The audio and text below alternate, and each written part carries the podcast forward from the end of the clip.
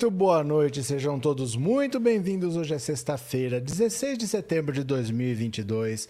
Sextou, é o último ano da triste era Bolsonaro. O governo em que os idiotas perderam completamente a modéstia. E, gente, tá faltando muito pouco. Eu vou te mostrar um número agora que é lindo. Vocês não vão acreditar. Venham aqui comigo que eu quero mostrar um número que é lindo. O primeiro é esse daqui, é um número baixo, mas não é tão lindo. Hoje faltam 106 dias, 4 horas, 51 minutos e 37 segundos para o fim da triste era Bolsonaro. E agora vem o número lindo. Presta atenção, pare o que você está fazendo. Olha que gracinha esse número. Presta atenção, presta atenção. Faltam 15 dias. 15 dias. 15 dias, 12 horas, 51 minutos e 9 segundos para as eleições 2022. Apenas 15 dias e 12 horas, quer dizer, mais 12 horas e 50 minutos seria sábado de manhã e domingo de manhã, 14 dias, duas semanas, porque passa esse domingo, o outro, no outro, você está voltando, faltam exatamente 15 dias, 12 horas, 50 minutos e 43 segundos para as eleições 2022. O que, que vocês acham, hein? Tá faltando pouco ou não tá? Tá passando rápido ou não tá? Faltam 15 dias para você colocar o seu voto na urna. E nesse momento crítico, estamos chegando na reta final, praticamente já já estamos na boca ali da urna para votar. O Bolsonaro está tendo uma fuga de evangélicos. A última pesquisa da Datafolha mostra que ele caiu sete pontos entre os evangélicos. E isso é desesperador para eles, porque ele já não tem a maioria entre os mais pobres, ele não tem maioria entre as mulheres, ele não tem maioria entre os negros. Ele ainda tinha uma larga vantagem entre os evangélicos que estava garantindo que ele fosse para o segundo turno, mas ele está despencando. As pessoas não estão aguentando mais. É muito massacre. Toda hora é candidato, toda hora é política. Eles não falam mais de religião, eles não falam mais de Deus, não falam mais de Jesus. Só se fala de política nos tempos e as pessoas estão saturadas. E aí, nesse desespero, os números estão caindo, estão ficando cada vez piores para o Bolsonaro. Olha o que, que a Universal teve a coragem de fazer pediu para os fiéis fazerem um jejum de 21 dias. Um jejum, mas não um jejum de comida. Aí é que tá. Um jejum de notícias. Acreditem, a Igreja Universal pediu para os fiéis fazerem um jejum de notícias de 21 dias. Eles não devem se informar, não devem ler jornal, não devem ligar televisão. É sério. É sério, como só tem notícias ruins, e eles não têm notícias boas para dar, eles querem que as pessoas não se informem. Olha o grau do desespero que essa galera tá chegando. Jejum de notícias, acreditem ou não. Além disso, o Ciro Gomes está realmente no momento delicado da campanha porque foi feito um manifesto sim pela ala brisolista do PDT a favor do voto útil no Rio de Janeiro. A Simone Tebet está desesperada dizendo que voto útil é um desespero, isso pode atrapalhar é, negociações para apoio no segundo turno, como se dependesse dela como se dependesse dela, né? Ela é tá lá por acaso, o MDB sabe que não vai ser oposição ao governo Lula, porque se dá bem com Lula, então ela querendo ou não, no segundo turno ou num governo Lula, vai ser base de apoio, não tem essa, né? Talvez ela em si não seja base de apoio porque ela é uma senadora em fim de mandato que não vai continuar senadora. O mandato dela acaba agora. Mas se ela tivesse lá, ia ter que votar com os interesses do governo, porque a política partidária é assim.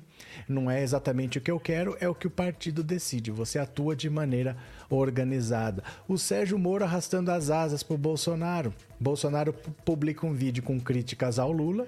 O, Bolso, o Sérgio Moro vai lá e compartilha o vídeo do Bolsonaro. Que coisa mais meiga. Estão juntos e Shallow Now. E a Damares agora atacou a Vera Magalhães. Muito bonito a Vera Magalhães, que tanto ódio tinha do PT, tanto ódio tinha do governo Lula, ajudou a eleger o governo Bolsonaro, fazendo aquele editorial do Estadão dizendo que era uma escolha muito difícil escolher entre um professor e um genocida, e agora todo dia ela é vítima de violência por conta do bolsonarismo. Eu vou mostrar uns vídeos que eu postei são áudios, né? Eu postei, eu transformei em vídeo para poder postar, é, da Vera Magalhães debochando do Lula, debochando do velório da Dona Marisa Letícia, dizendo que ele transformou o velório dela num showmício, né? Então ele transformou num show, num comício, o velório da dona Marisa Letícia, dizendo que a culpa de tudo era dela, que ele jogou a culpa pela compra do triplex lá, que ele era um cara que tinha que estar tá preso e estava fazendo comício no velório da mulher, que não se entregava para a justiça. Ela ajudou a eleger o Bolsonaro e hoje ela é vítima do ódio bolsonarista. O que, que a gente vai fazer? Né? Não posso fazer nada. A gente às vezes é, é refém das, da, das atitudes que a gente toma. As consequências são inevitáveis. Bora? Podemos? Vamos ler algumas notícias? Vocês vêm comigo? Deixa eu só fechar aqui os, as contagens regressivas. Pronto, bora, vamos ler. Olha. Lula reage entre evangélicos e vantagem de Bolsonaro recua sete pontos. Eita, bora! A pesquisa Datafolha divulgada ontem mostrou pela primeira vez nas últimas semanas uma redução significativa da vantagem de Bolsonaro sobre Lula entre os evangélicos. O atual chefe do executivo oscilou para baixo neste segmento em relação ao levantamento da semana passada, passando de 55 para 52 dos votos válidos quando desconsideram os indecisos e os nulos. Já o petista, que vem concentrando esforço para diminuir a rejeição junto aos fiéis, conseguiu ganhar fôlego subindo de 30 para 34. Então o Bolsonaro caiu 3, né, de 55 para 52, e o Lula subiu 4 30 para 34, tudo fora da margem de erro, que são dois. Então a diferença é isso mesmo, né? A diferença entre os dois principais postulantes à presidência, portanto, recuou 7 pontos percentuais em seis dias, passando dos 25 divulgados na última sexta para 18 agora. Ainda assim, se a eleição reunisse somente evangélicos, Bolsonaro poderia ser eleito em primeiro turno, já que soma mais da metade dos votos válidos. É, mas eleição não é assim, né? Lula dá o troco entre os católicos, grupo no qual ele tem 53% da preferência contra 30 de Bolsonaro. Já no segmento outras religiões, que abrange, por exemplo, as religiões de matrizes afro-brasileiras, o petista quadruplicou a vantagem, que agora é de 43 pontos, 43 contra 35, antes era 41 a 39. O ex-presidente também tem dianteira confortável entre os sem religião, 60 a 22. Aí é massacre, né? Considerando todos os eleitores, o Instituto mostrou um cenário de estabilidade. Há pouco mais de duas semanas do pleito, Lula segue na liderança e está 12 pontos à frente de Bolsonaro. O levantamento aponta que o petista tem 45% contra 33% de Bolsonaro. Então, olha só, afunilou aqui um pouquinho, isso é esperado, pelo tanto de dinheiro que o Bolsonaro está gastando, pelo dinheiro que ele gastou no 7 de setembro, pela PEC das bondades, tudo, ele conseguiu aumentar um pouquinho. Ele estava com 29, passou para 32. Três pontos. Até aí nada demais. O Lula que tinha 47, 47, 47, está com 45, 45, 45. Até aí é uma estabilidade muito grande, né? A diferença está em 12 pontos e faltam 15 dias para as eleições. A partir de agora, é muito difícil que qualquer movimentação aconteça. Um só vai conseguir crescer ou indo atrás do voto útil ou roubando eleitor um do outro. Né? Muito difícil que algum, alguma coisa fora do normal mexa nisso daí, porque os votos estão muito consolidados. Né? Ciro Gomes tem 8, Simone Tebet 5. Na última pesquisa, Ciro, tinha 7 e Tebet tinha 5. Pronto. Contratada pela TV Globo, blá blá blá blá blá blá blá blá. Pronto. O principal é: o Lula está crescendo entre o eleitorado evangélico e ali é fundamental para vencer no primeiro turno, porque o Bolsonaro tinha uma grande vantagem se ele reduzir se ele roubar eleitores evangélicos de Bolsonaro, como eu falei, alterações ali ou é voto útil ou um roubar do outro. O Lula está tentando buscar os evangélicos que estão com Bolsonaro. E como a coisa tá feia, como a coisa está complicando e eles não têm resposta para dar, a solução da Igreja Universal foi decretar jejum de notícias. Eu juro para vocês, jejum de notícias. Olha só. Universal convoca jejum de notícias e redes sociais durante período eleitoral. Acredite você ou não. Olha, a Igreja Universal do Reino de Deus, liderada pelo Bispo Macedo, decidiu convocar seus fiéis a praticar o chamado jejum de Daniel, o cantor? O cantor. e não consumir notícias e nem ter acesso às redes sociais por 21 dias em um período chave da campanha eleitoral. Entre os dias 28 de agosto e 18 de setembro, a igreja recomendou aos seus fiéis que não consumam entretenimento, músicas e notícias seculares. Quer dizer, notícias dos outros não, as nossas pode consumir. O que inclui as redes sociais para garantir atenção exclusiva no recebimento do Espírito Santo. O censo de 2010 apontou que quase 1,9 milhão de fiéis seguiam a Universal. O jejum termina no próximo domingo, dia 18, quando faltarão exatamente duas semanas para o primeiro turno. A esta altura, cerca de 80% dos eleitores já estão decididos quanto ao seu voto, segundo as principais pesquisas. A Universal, assim como outras denominações evangélicas neopentecostais, apoia a candidatura de Bolsonaro e tem adotado campanhas enfáticas contra o PT. Em janeiro, a Folha Universal, uma das mídias da igreja, divulgou a cartilha Cinco Motivos que Mostram que é Impossível Ser Cristão e Ser de Esquerda. Meu Deus, cada loucura. É, o Partido Republicanos, ligado à IURD, compõe a base de Jair Bolsonaro e a coligação de sua candidatura à reeleição. É pelo Republicanos, por exemplo, que os ex-ministros Damares Alves e Tarcísio de Freitas estão disputando as eleições desse ano, ela ao Senado pelo Distrito Federal, ele a governador por São Paulo. O jejum de Daniel é um período de abstenção normalmente feito por fiéis evangélicos que visa atingir uma melhor conexão com o divino. Repete a experiência do profeta Daniel, que depois de renunciar à alimentação por 21 dias, teve uma visão de Deus. Só que na Universal, o jejum costuma ocorrer em outras épocas do ano. O próprio site da IURD explica que o jejum deste ano é diferente de todos os anteriores, embora não explique o que o distingue dos outros. Segundo a professora do Departamento de Sociologia da Universidade de Brasília, Jaqueline Moraes Teixeira, que pesquisa a IURD há 12 anos, o jejum da igreja costuma ser realizado no primeiro semestre de cada ano. Em 2021, foi em março.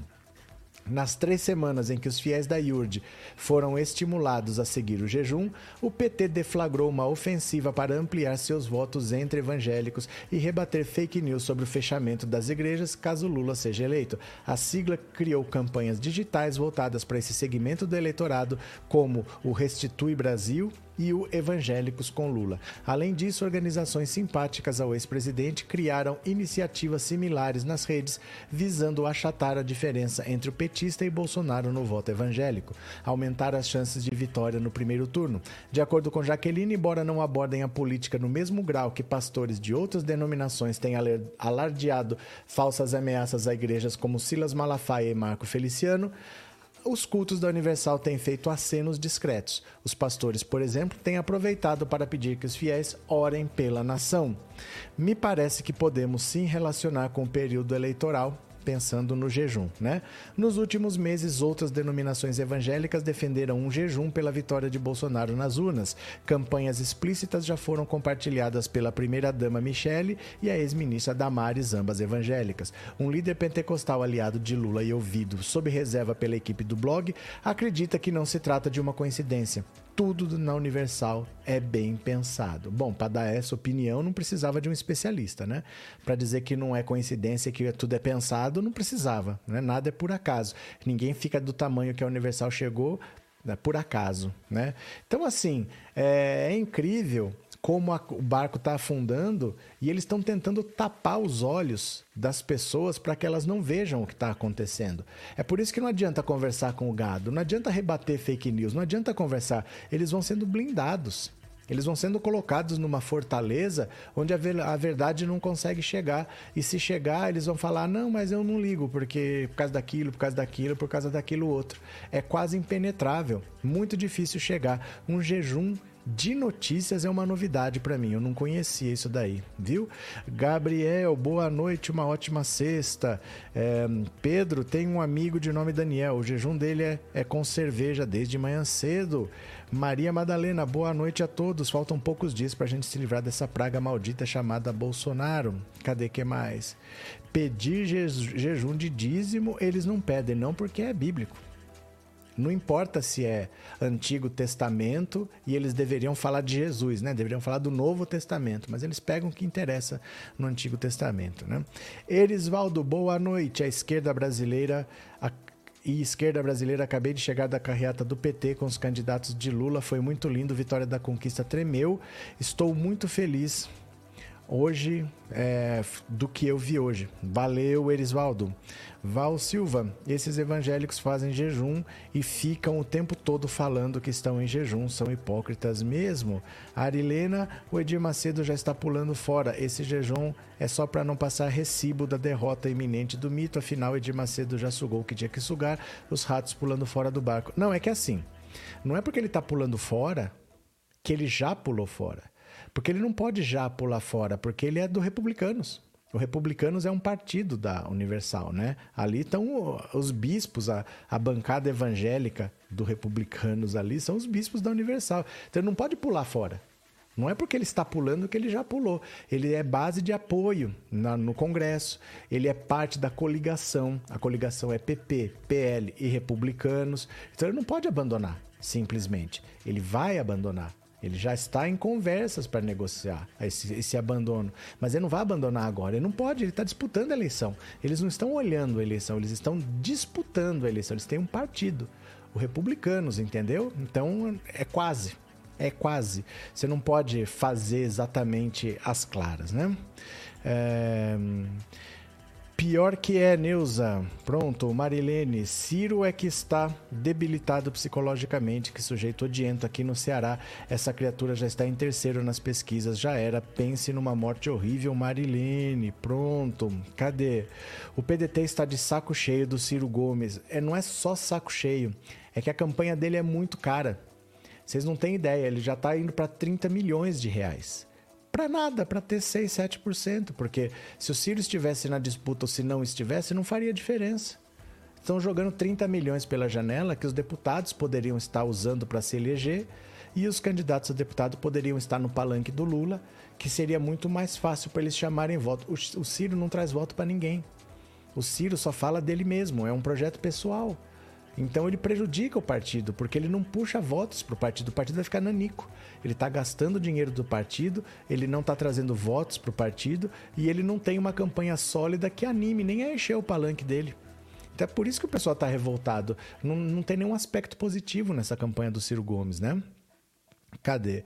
É, acho que Acho até que o Datafolha puxa para baixo o percentual de votos do Lula, assim como a Globo quer em segundo turno.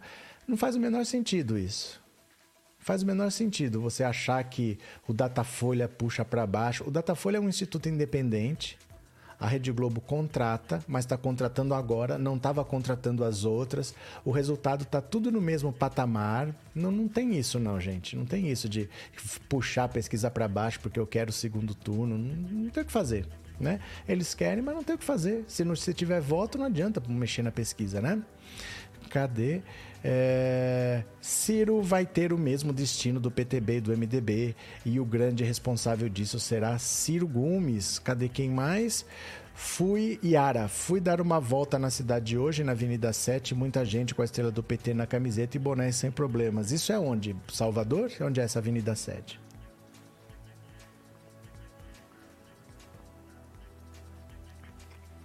Salvador eu sei que tem, várias cidades tem, né? 7 de setembro. Agora vamos ver aqui, ó. O drama de Bolsonaro é que ele tem que operar um milagre em 15 dias. Dá uma olhada aqui, ó. Para vencer, Bolsonaro precisa passar Lula já no primeiro turno, diz autor do livro que explicou a vitória em 2018. Olha só. O economista Maurício Moura, autor do livro Eleição Disruptiva: Por que Bolsonaro venceu sobre a vitória do presidente em 2018, acha que o candidato do Partido Liberal não é favorito para conseguir a reeleição. Ele explica que o presidente precisa estar à frente de Lula já no primeiro turno, do contrário, dificilmente irá tirar votos do petista, mesmo com mais um mês de disputa. Segundo Moro, o Auxílio Brasil não tem dado o efeito esperado porque Bolsonaro cortou o auxílio emergencial durante a pandemia e passou a sensação de que o benefício era temporário. Na sua visão, os evangélicos não são decisivos na disputa, mas os eleitores do Sudeste, especialmente as mulheres, e em estados como São Paulo e Minas Gerais. Moura é CEO e fundador do Instituto de Pesquisa Ideia, e professor visitante na George Washington University, nos Estados Unidos. Escreveu o livro sobre a eleição de 2018 ao lado do cientista político Juliano Corbellini. Agora vamos ver a entrevista aqui. Ó. O seu livro ajudou a entender que o fenômeno Bolsonaro em 2018 foi muito além da facada embora ela tenha contribuído. O que o senhor está enxergando agora? O contexto global naquele ano me ajudou a antecipar a vitória de Bolsonaro. O que tem acontecido nos últimos quatro anos é que a narrativa do outsider perdeu fôlego na política. Todos os partidos que ascenderam ao poder nessa época perderam força. Na Espanha tem o Podemos e os Cidadãos, que tiveram muitos votos e diminuíram força. Na Itália, o Movimento Cinco Estrelas. Na França, o partido do Macron. Na América Latina, estamos vendo uma onda de vitórias da oposição, seja de direita ou de esquerda. De direita no Equador e no Uruguai, de esquerda no Chile, Peru, Colômbia, Bolívia. Ano que vem, a oposição também vem forte na Argentina. E o que mais temos de mudança agora? É o primeiro contexto de vitórias da oposição no mundo.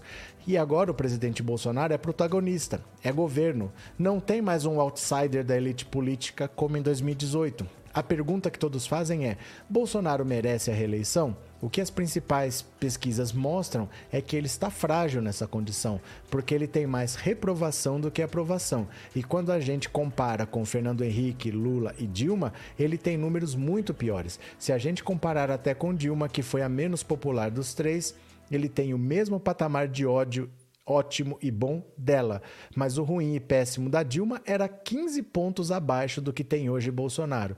Então Dilma tinha mais gente classificando o governo dela como regular. É uma disputa para ver quem tem menos rejeição? Exato. Mas do outro lado temos um candidato que também tem muita rejeição, que é o Lula, e um partido com alta rejeição, que é o PT. O problema para Bolsonaro é que a rejeição dele continua maior.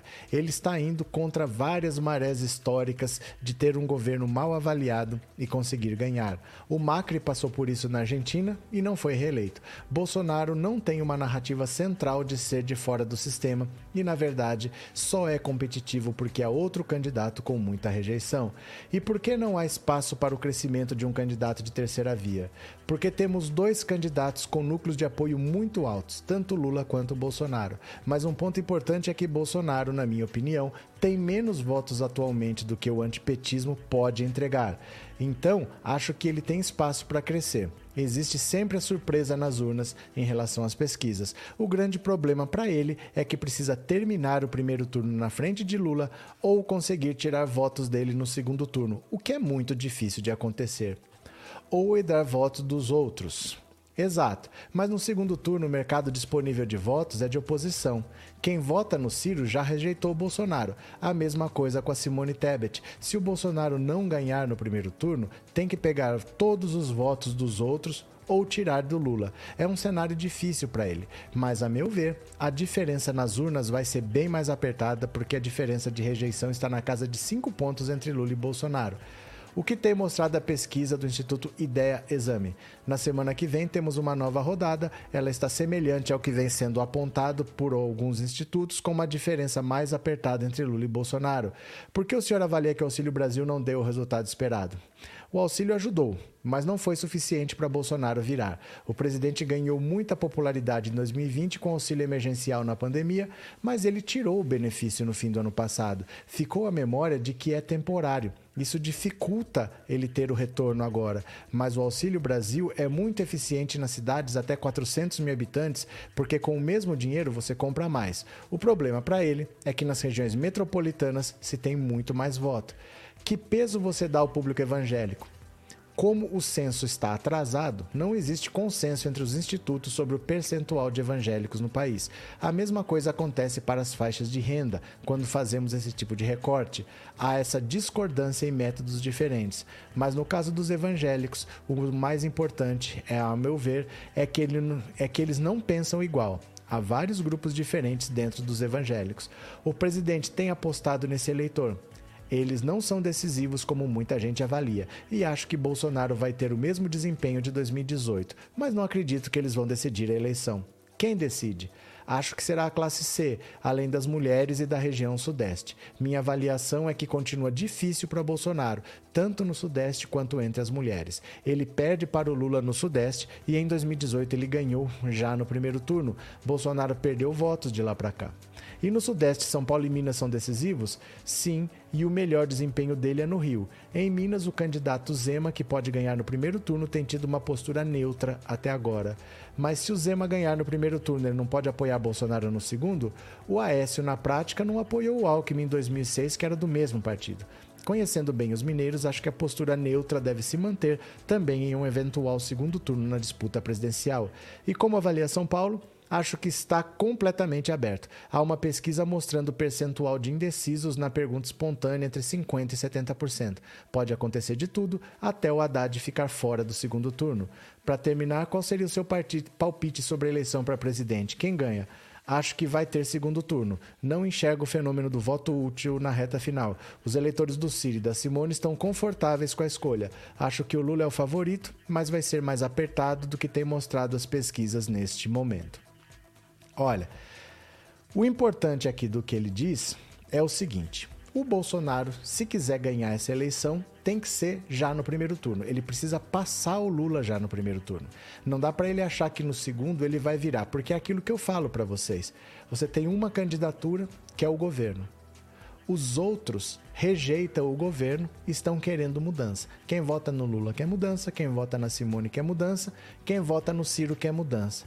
Num segundo turno, dificilmente o Bolsonaro tem de quem herdar votos, porque o governo, quem apoia o governo, quem quer a continuidade do governo, já votou no Bolsonaro.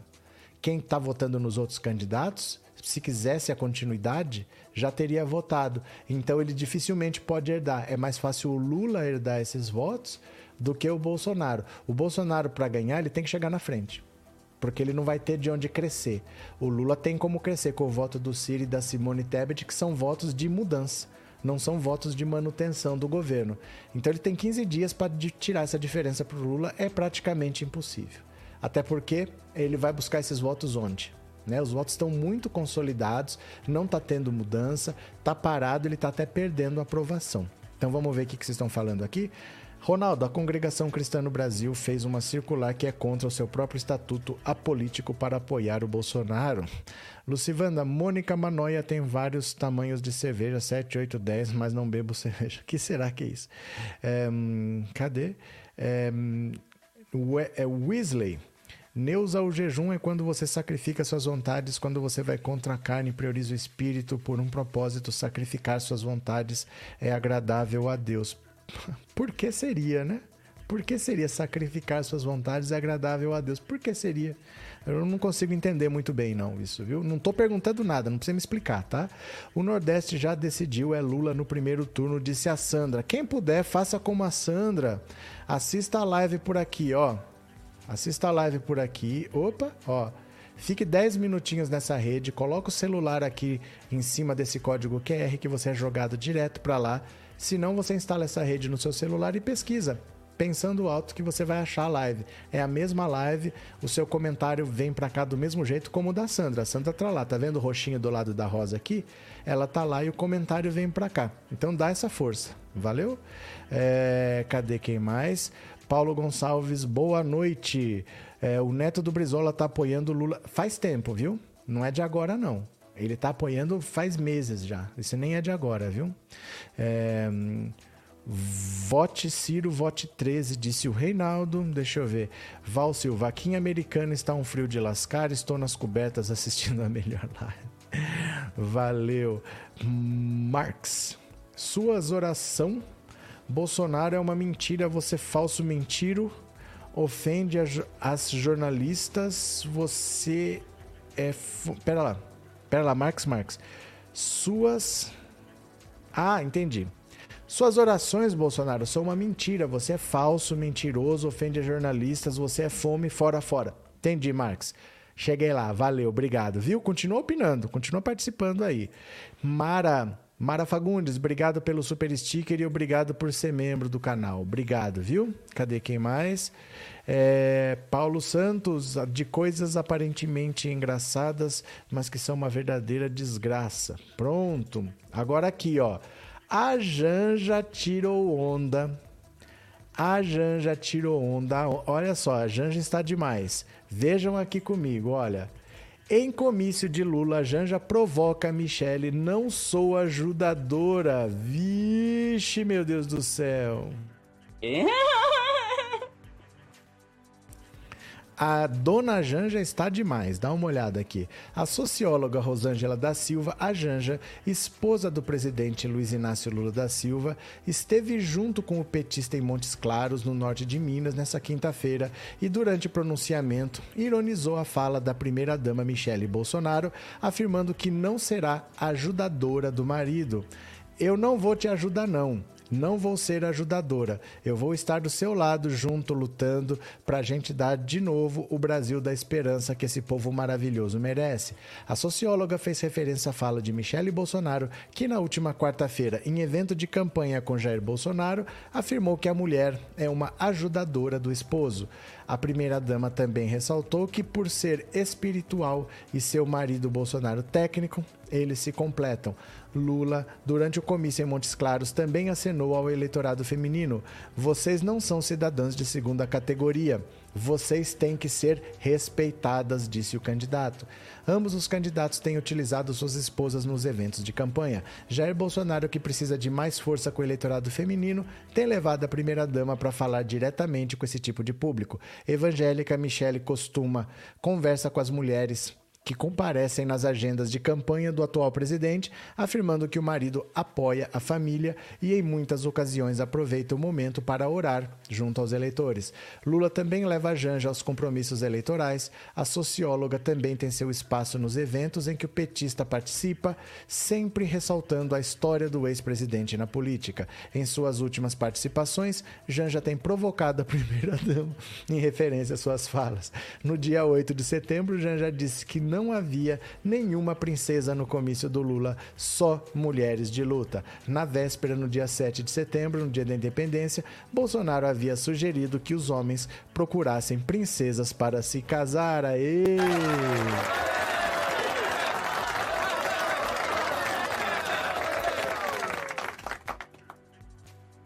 Ai, ai, ai, a Janja está demais, o Lula está demais. Você sabe que eu acho que a participação melhor que a Janja faz é essa?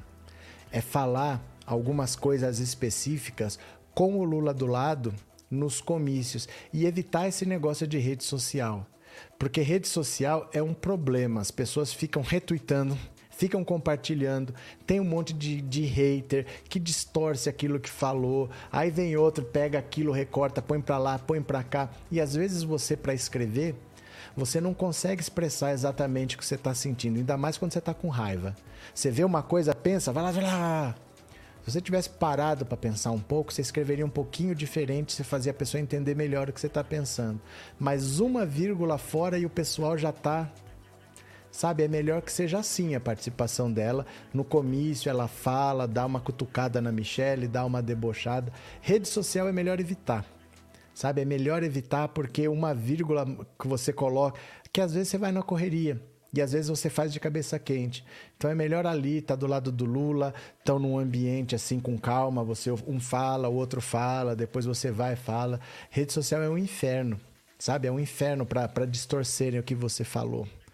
Cadê que mais? Antônia Albini, tomara que tudo fique resolvido no primeiro turno, vai ser muito desgastante se for pro segundo turno. Não, mas não se preocupa com isso. Vai ser desgastante até dezembro, de qualquer jeito. O Bolsonaro é presidente até dezembro. Então a gente vai ter que aturar esse negócio. É, se tiver segundo turno, vamos pro segundo turno e vamos ganhar também. Entendeu? Mas eu acho que é no primeiro. Desde o ano passado eu falo que é no primeiro. Mas não fique nessa, ah, se tiver desgastante. A vida é desgastante, viu, gente? A vida é desgastante. Cadê? Wilson Bri, tem uma live. O Ex-ministro da Educação chamou o Bozo de ladrão. Se tem orelha de porco, rabo de porco, é uma feijoada? Como assim? É, votaria em Ciro, mas ele despirocou de vez. Esquerda não prejudica a esquerda por mais divergências que tenham. Mas assim, não tem motivo para votar no Ciro. Você sabe qual foi a última eleição executiva que ele ganhou? Tem 32 anos. A gente tem que aprender a votar em quem faz e não em quem fala que vai fazer. O nosso problema é esse: a gente ouve a pessoa falar, se encanta com as palavras e vota. Muita gente votou no Bolsonaro porque ele prometeu. Ele era de fora da política, ele ia mudar, acabar o tomar lá da casa. Gente, tem que olhar o passado. Ele sempre foi de partido do Centrão. Olha o que ele fez até hoje. Ele sempre foi do Centrão. Por que, que agora ele ia mudar? A gente não tem que acreditar no que as pessoas falam.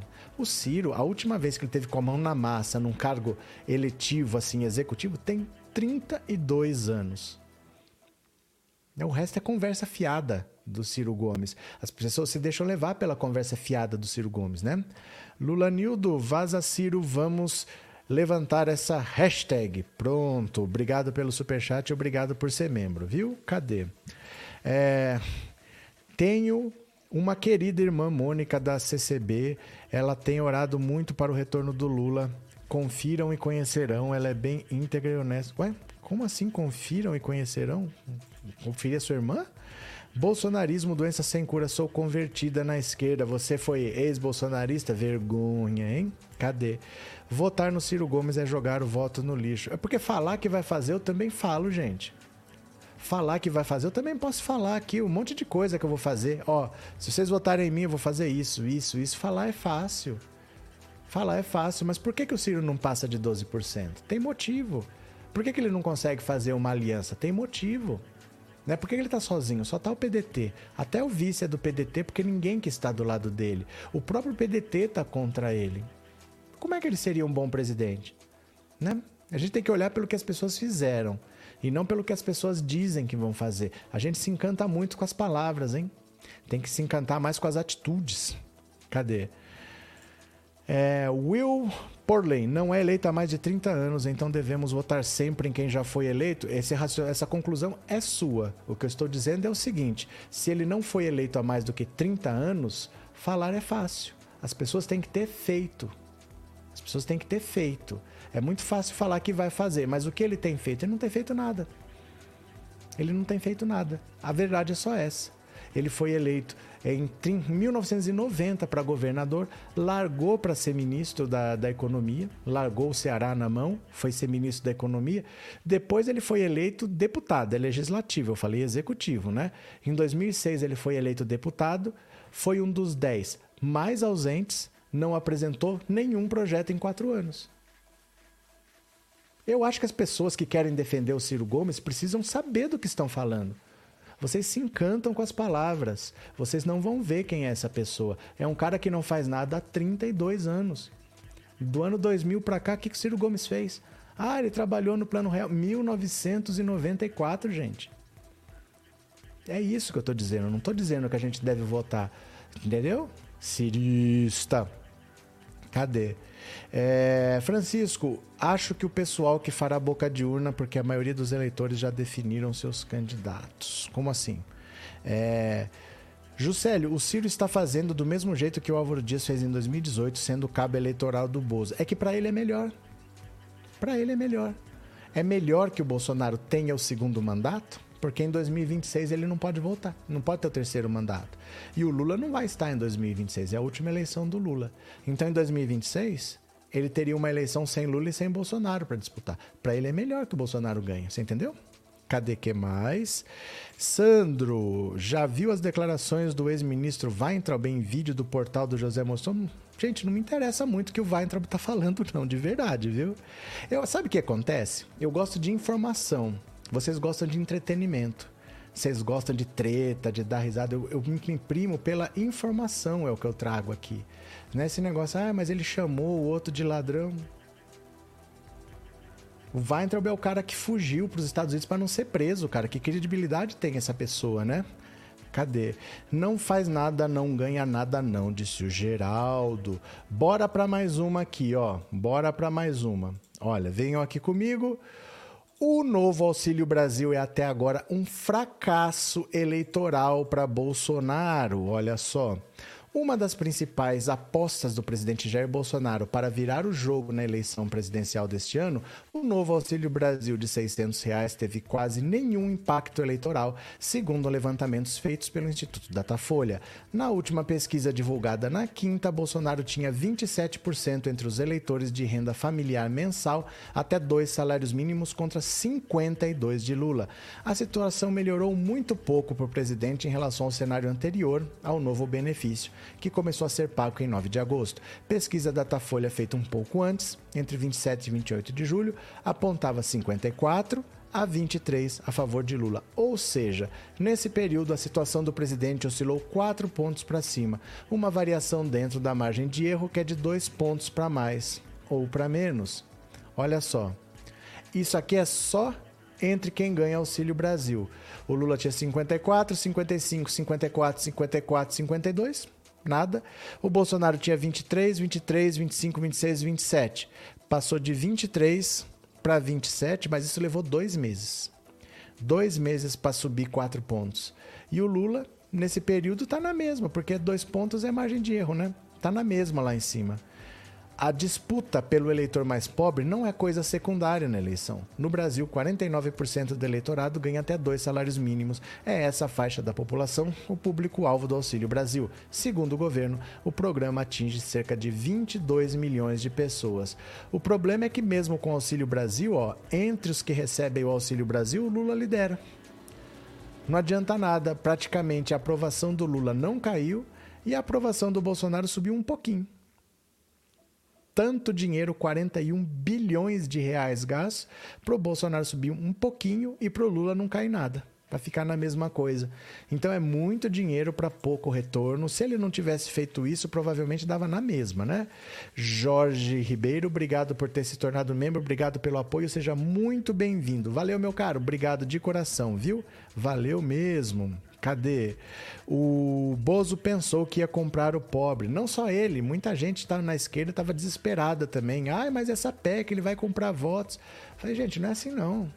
Não menospreze o cidadão brasileiro, ele sabe. Ele sabe. Eu falei antes. Falei, isso não vai dar certo. Quem vende o voto é o rico. Para o rico, sim, você reduz o imposto lá da gasolina, a gasolina cai, eles ficam todos felizes e votam. Para eles é isso. O pobre não, o pobre está indo no supermercado. Né? O pobre está indo no supermercado e sabe que está dando mais dinheiro, mas que não dá para comprar nada com esse dinheiro. O pobre sabe direitinho o que está pegando para ele, né? É, Maria Helena Teodoro, isso é muito bom que o Moro perca mesmo. Ah, falar do Sérgio Moro já já, viu? É, Guia Martins, é, eu gosto do seu canal, por isso informação e verdade na cara. É, porque tem um monte de canal que é assim, ah, acabou para eles, a audiência da Jovem Pan foi a zero. Audiência da Jovem Pan, gente. Isso é notícia para nós, né? Cadê? RJ Mesquita. Bolsonaro comprou 107 imóveis, sendo que 51 pago com o nosso dinheiro vivo. Bolsonaro ladrão. RJ Mesquita. Isso eu falo. É importante que fique claro. O esquema da rachadinha era comprar e vender imóveis para lavar dinheiro. Então o dinheiro vivo ele não aparecia na escritura. Ele comprava assim, ó, é um imóvel de um milhão por 200, 300, bem abaixo do valor dele, e completava por fora com a rachadinha. Na escritura só ia 200 e 300, e o dinheiro de verdade ia por fora. Aí depois, quando ele vendia por um milhão, esse um milhão vinha da venda do imóvel, estava legalizado. Ele trocou um milhão sem origem por um milhão que veio da venda do imóvel. Se está na escritura, é uma minoria. Se dos 107 eles acharam 51 na escritura, isso é a minoria. Você pode ter certeza que desses 107, tudo deve ter dinheiro. E a maior parte do dinheiro não está na escritura. Então não é 26 milhões. Deve ser 50, 60, 70 milhões. E o grave é: tanto dinheiro não dá para explicar com salário de assessor. esse dinheiro venha de algum outro lugar, alguma coisa muito mais grave que gera tanto dinheiro. Viu? Isso aí é o que está na escritura. Esse dinheiro aí não quer dizer muita coisa, não, porque o esquema era usar por fora, sem constar na escritura. É muito grave, viu? Cadê? Uh, cadê quem mais? Tiago, o Minto está orando para não ir para Bongo 8 e a Micheque também. Cadê que mais?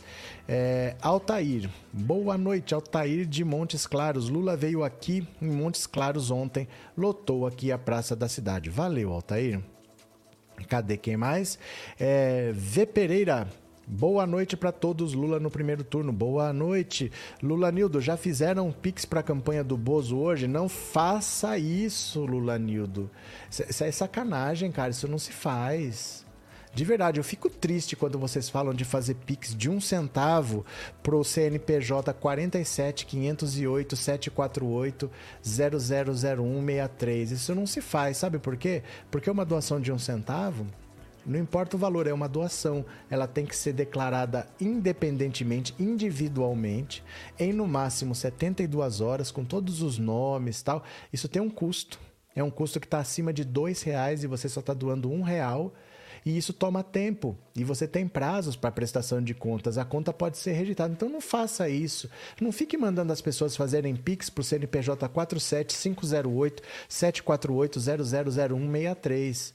Sabe, eu fico chateado de verdade, isso não se faz. Espero que você pare de pedir para as pessoas fazerem um Pix de um centavo para 47508 748 000163. De verdade, sabe? Assim, eu fico chateado, viu, Lulanildo? Não faça isso não, não faça mesmo.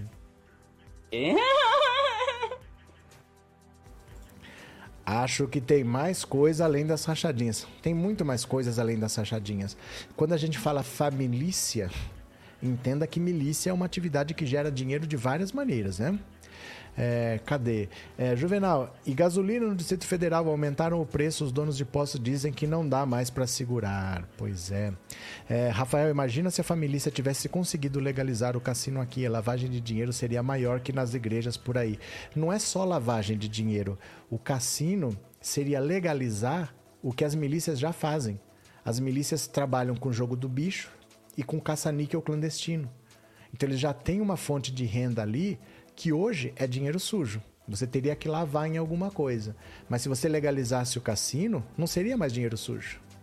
Não seria necessário lavar esse dinheiro, seria dinheiro legal. Em vez de vir do jogo do bicho, viria do cassino. Em vez de vir do caça-níquel clandestino, viria do caça-níquel oficial, dentro do cassino. Então não é que lavaria dinheiro, né?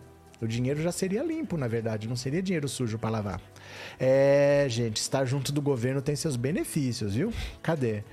É, cadê? Val Silva, professor está demais e o porquê que eu estou demais?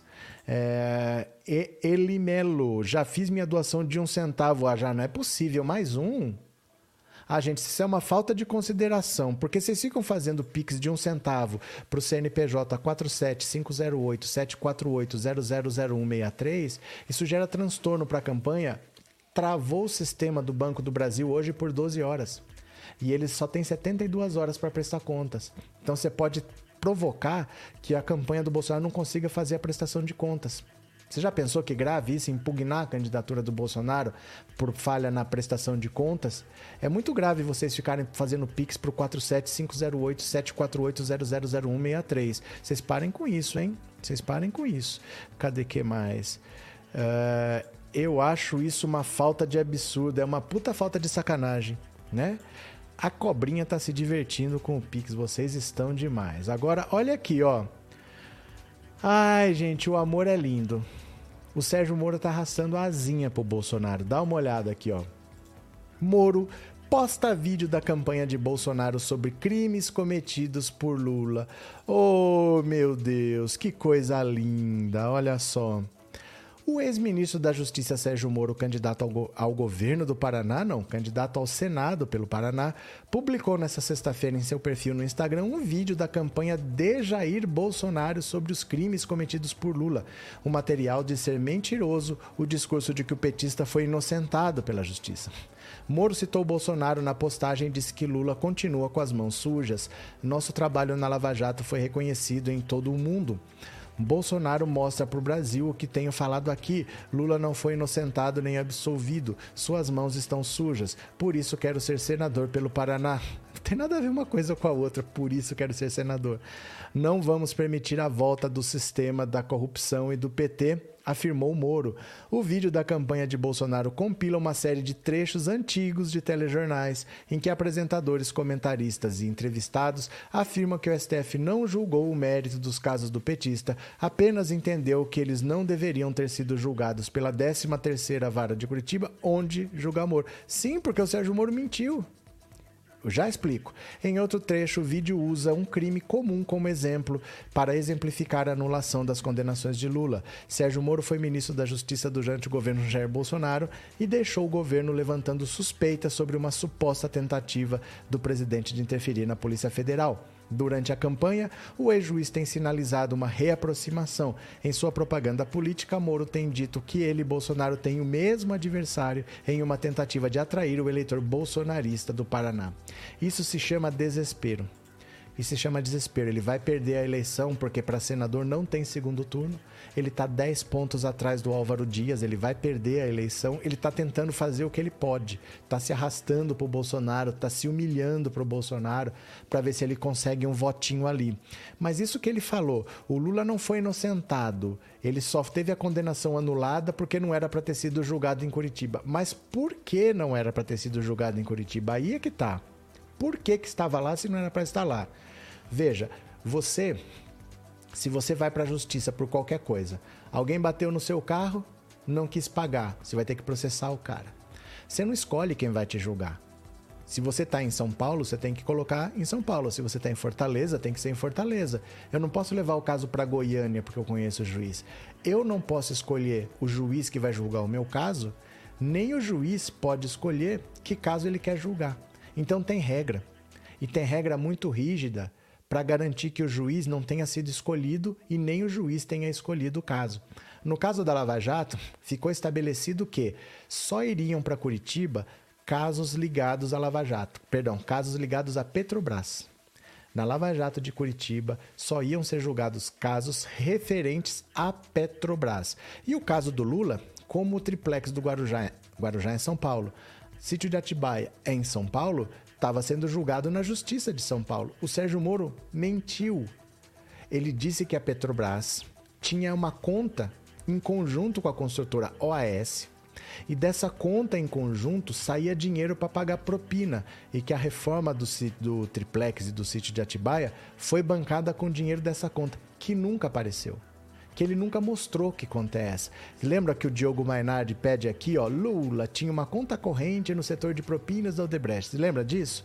Ele disse que é dessa conta que saía. E com essa mentira, ele puxou os casos para Curitiba, dizendo que tinha ligação com a Petrobras. Nunca existiu ligação com a Petrobras. O Sérgio Moro fez isso porque ele sabia que condenando o Lula, ele ia ficar famoso. Ele foi quase candidato à presidência da República só porque ele condenou o Lula. Por isso foi anulado. O caso nunca poderia estar lá. O Sérgio Moro mentiu para levar esses casos para lá. Esses casos já estavam na Justiça de São Paulo. Quer ver? Deixa eu mostrar a notícia aqui, ó. O Moro, o caso já estava na, na, na Justiça de São Paulo. Olha, vou mostrar aqui para vocês. Ó, dá uma olhada aqui comigo, ó. Olha. Juíza de São Paulo remete processo e pedido de prisão de Sérgio Moro é, de Lula para Sérgio Moro. Olha só, de 2016 a notícia. Olha.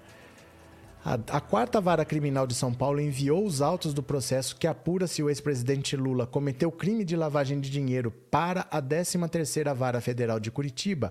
A remessa foi feita na última quinta-feira. Na ação, o, ex, o Ministério Público de São Paulo ofereceu denúncia e pediu a prisão preventiva de Lula sob a acusação de que o ex-presidente é o proprietário oculto de um apartamento triplex no Guarujá.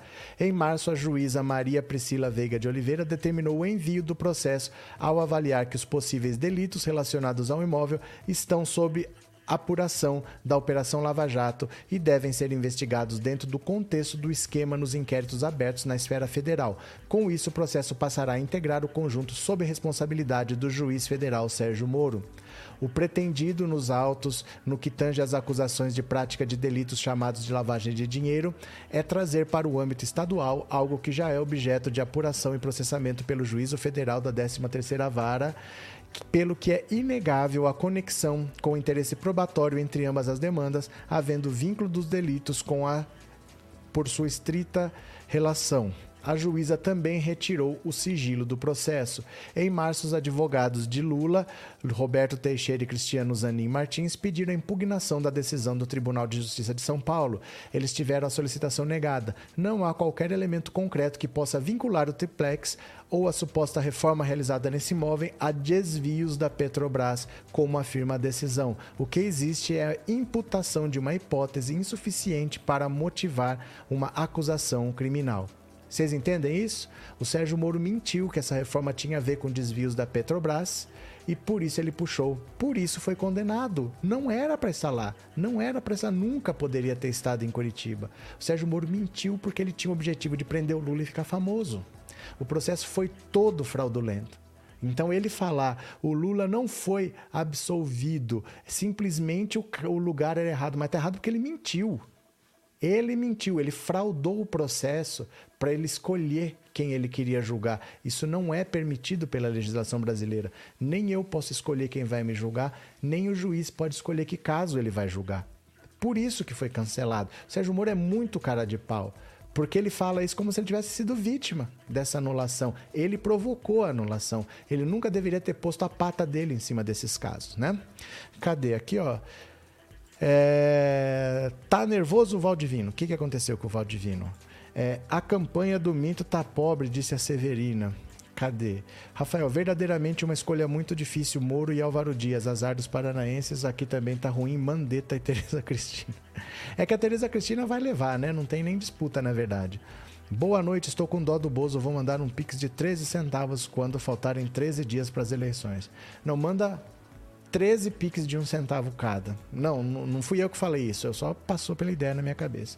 O Pix da campanha do Marreco pode ajudar ele a seguir o mesmo caminho que o Bozo. Gente, eu sou muito mal, não faça isso, não faça isso. Por que o Marreco está solto? Porque ele não cometeu crime. Essas coisas que os juízes fazem ficam por isso mesmo. O máximo que acontece com o juiz é ser aposentado. Ele fica ganhando sem trabalhar, aposentadoria compulsória.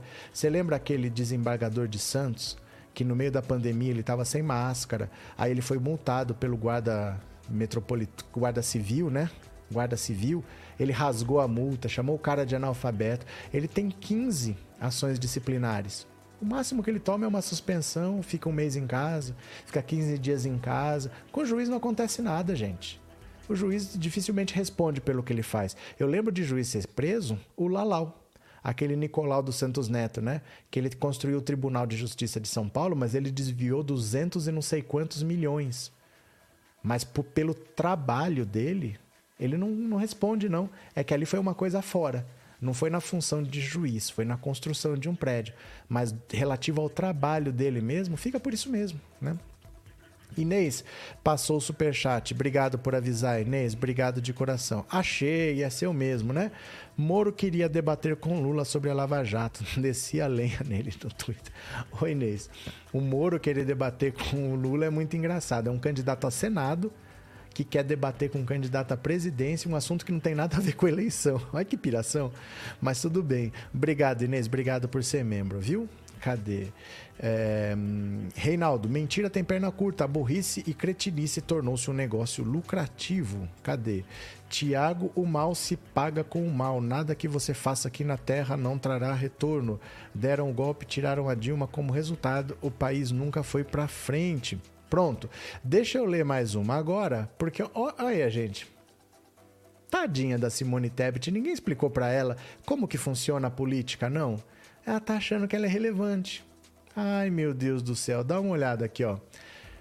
Tebet manda recado a Lula e diz que busca pelo voto útil pode comprometer alianças no segundo turno. Desrespeitoso. Ela pode buscar eleitor do Lula. Mas o Lula não pode buscar o eleitor dela, né? A candidata à presidência pelo MDB, senadora Simone Tebet, mandou um recado ao ex-presidente Lula, que vem tentando atrair eleitores da MDBista, assim como os de Ciro Gomes, na tentativa de vencer no primeiro turno. Sem citar o nome do petista, porém, ela disse que a estratégia pelo chamado voto útil é desrespeitosa e pode afugentar apoios a Lula no segundo turno. Lamento também porque no segundo turno nós sabemos que é preciso fazer composições. Fica sempre cada vez mais distante fazer essa composição quando a gente percebe que ambos os lados jogam de todas as formas, sem nenhum critério, apenas visando a questão eleitoral, afirmou durante compromisso público em Taguatinga, cidade satélite de Brasília. A senadora estendeu as críticas também ao presidente Bolsonaro, cujos aliados também estimularam o voto útil nos últimos dias. Para ela, isso é desrespeito ao eleitor. Não é à toa que é uma eleição de dois turnos. Se ganha no primeiro turno de acordo com propostas e ideias que os dois candidatos não apresentam porque não interessa a eles ir a debates e nem discutir os reais problemas do Brasil, porque são os dois candidatos populistas personalistas que têm projetos individuais iguais de partidos ideológicos e, consequentemente, querem matar a eleição no primeiro turno. Tebet chegou à Feira dos Goianos, um grande centro de comércio popular, por volta das 16h30. Ficou pouco tempo, menos de uma hora, mas arrastou dezenas de apoiadores que andaram com ela pelos corredores da feira. Estava acompanhada por integrantes do PSDB, PSDB Mulher e candidatos a deputado distrital pelo Distrito Federal. A esse público, reforçou as propostas que focam o empreendedorismo, sobretudo feminino, e que vão destravar a economia, como a reforma tributária com foco em ajuste da carga. Olha só, eu acho que ela não entendeu ainda o que é a política, porque assim, é uma disputa. É como se ela estivesse criticando o técnico, vamos dizer assim, faltam 5 minutos para o jogo acabar. E eu tô ganhando por 3 a 0. Só que 3 a 0 vai para os pênaltis. E se eu fizer um quarto gol, eu já estou classificado. Ela está criticando o técnico que mandou a equipe para cima de fazer o quarto gol. Ah, gente, vamos para os pênaltis, lá a gente decide. Que, que lógica é essa? É uma disputa, minha filha. Isso aqui nós estamos querendo matar essa eleição de cara. Ela não, não mexe com o eleitor da Tebet. Não existe eleitor da Tebet. Ela botou um rótulo na testa do eleitor? O cara vota em quem ele quiser. E se ela tiver a melhor proposta, ela, o cara pode votar nela, mas a melhor proposta quer dizer que o cara fez uma comparação.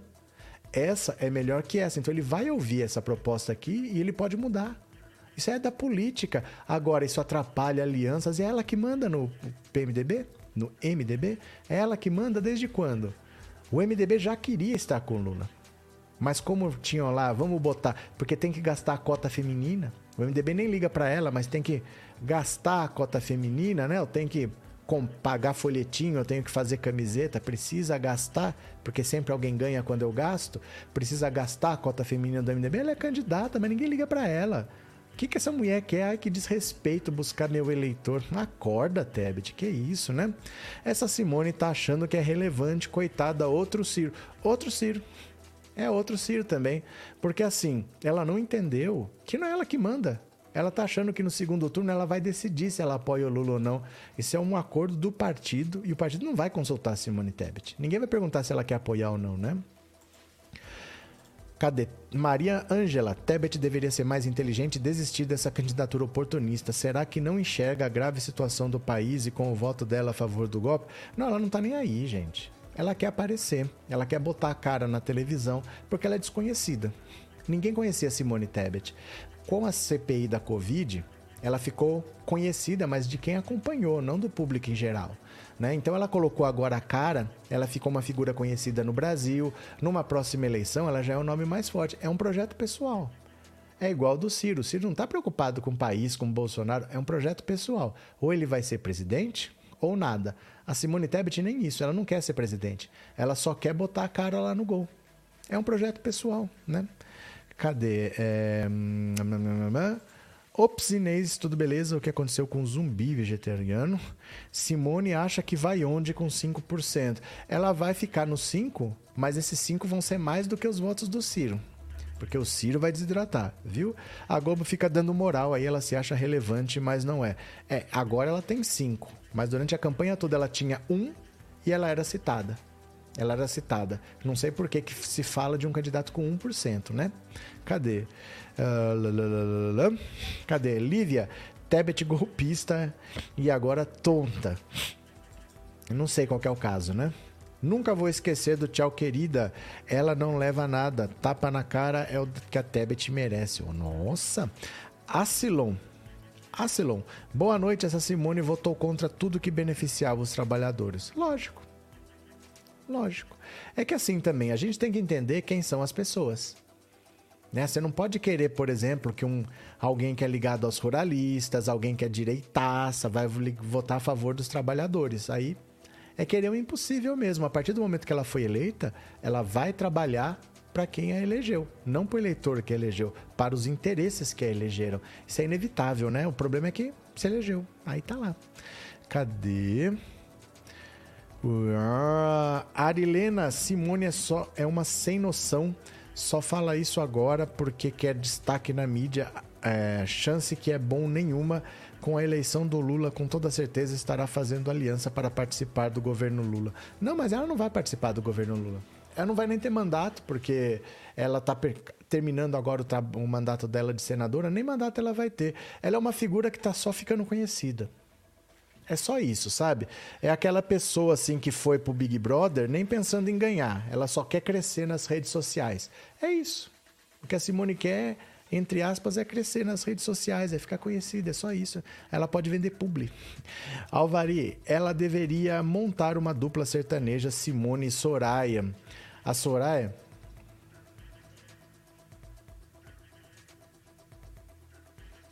É, a Soraya é engraçada, parece que ela vai se transformar a qualquer momento. As caretas dela são engraçadas.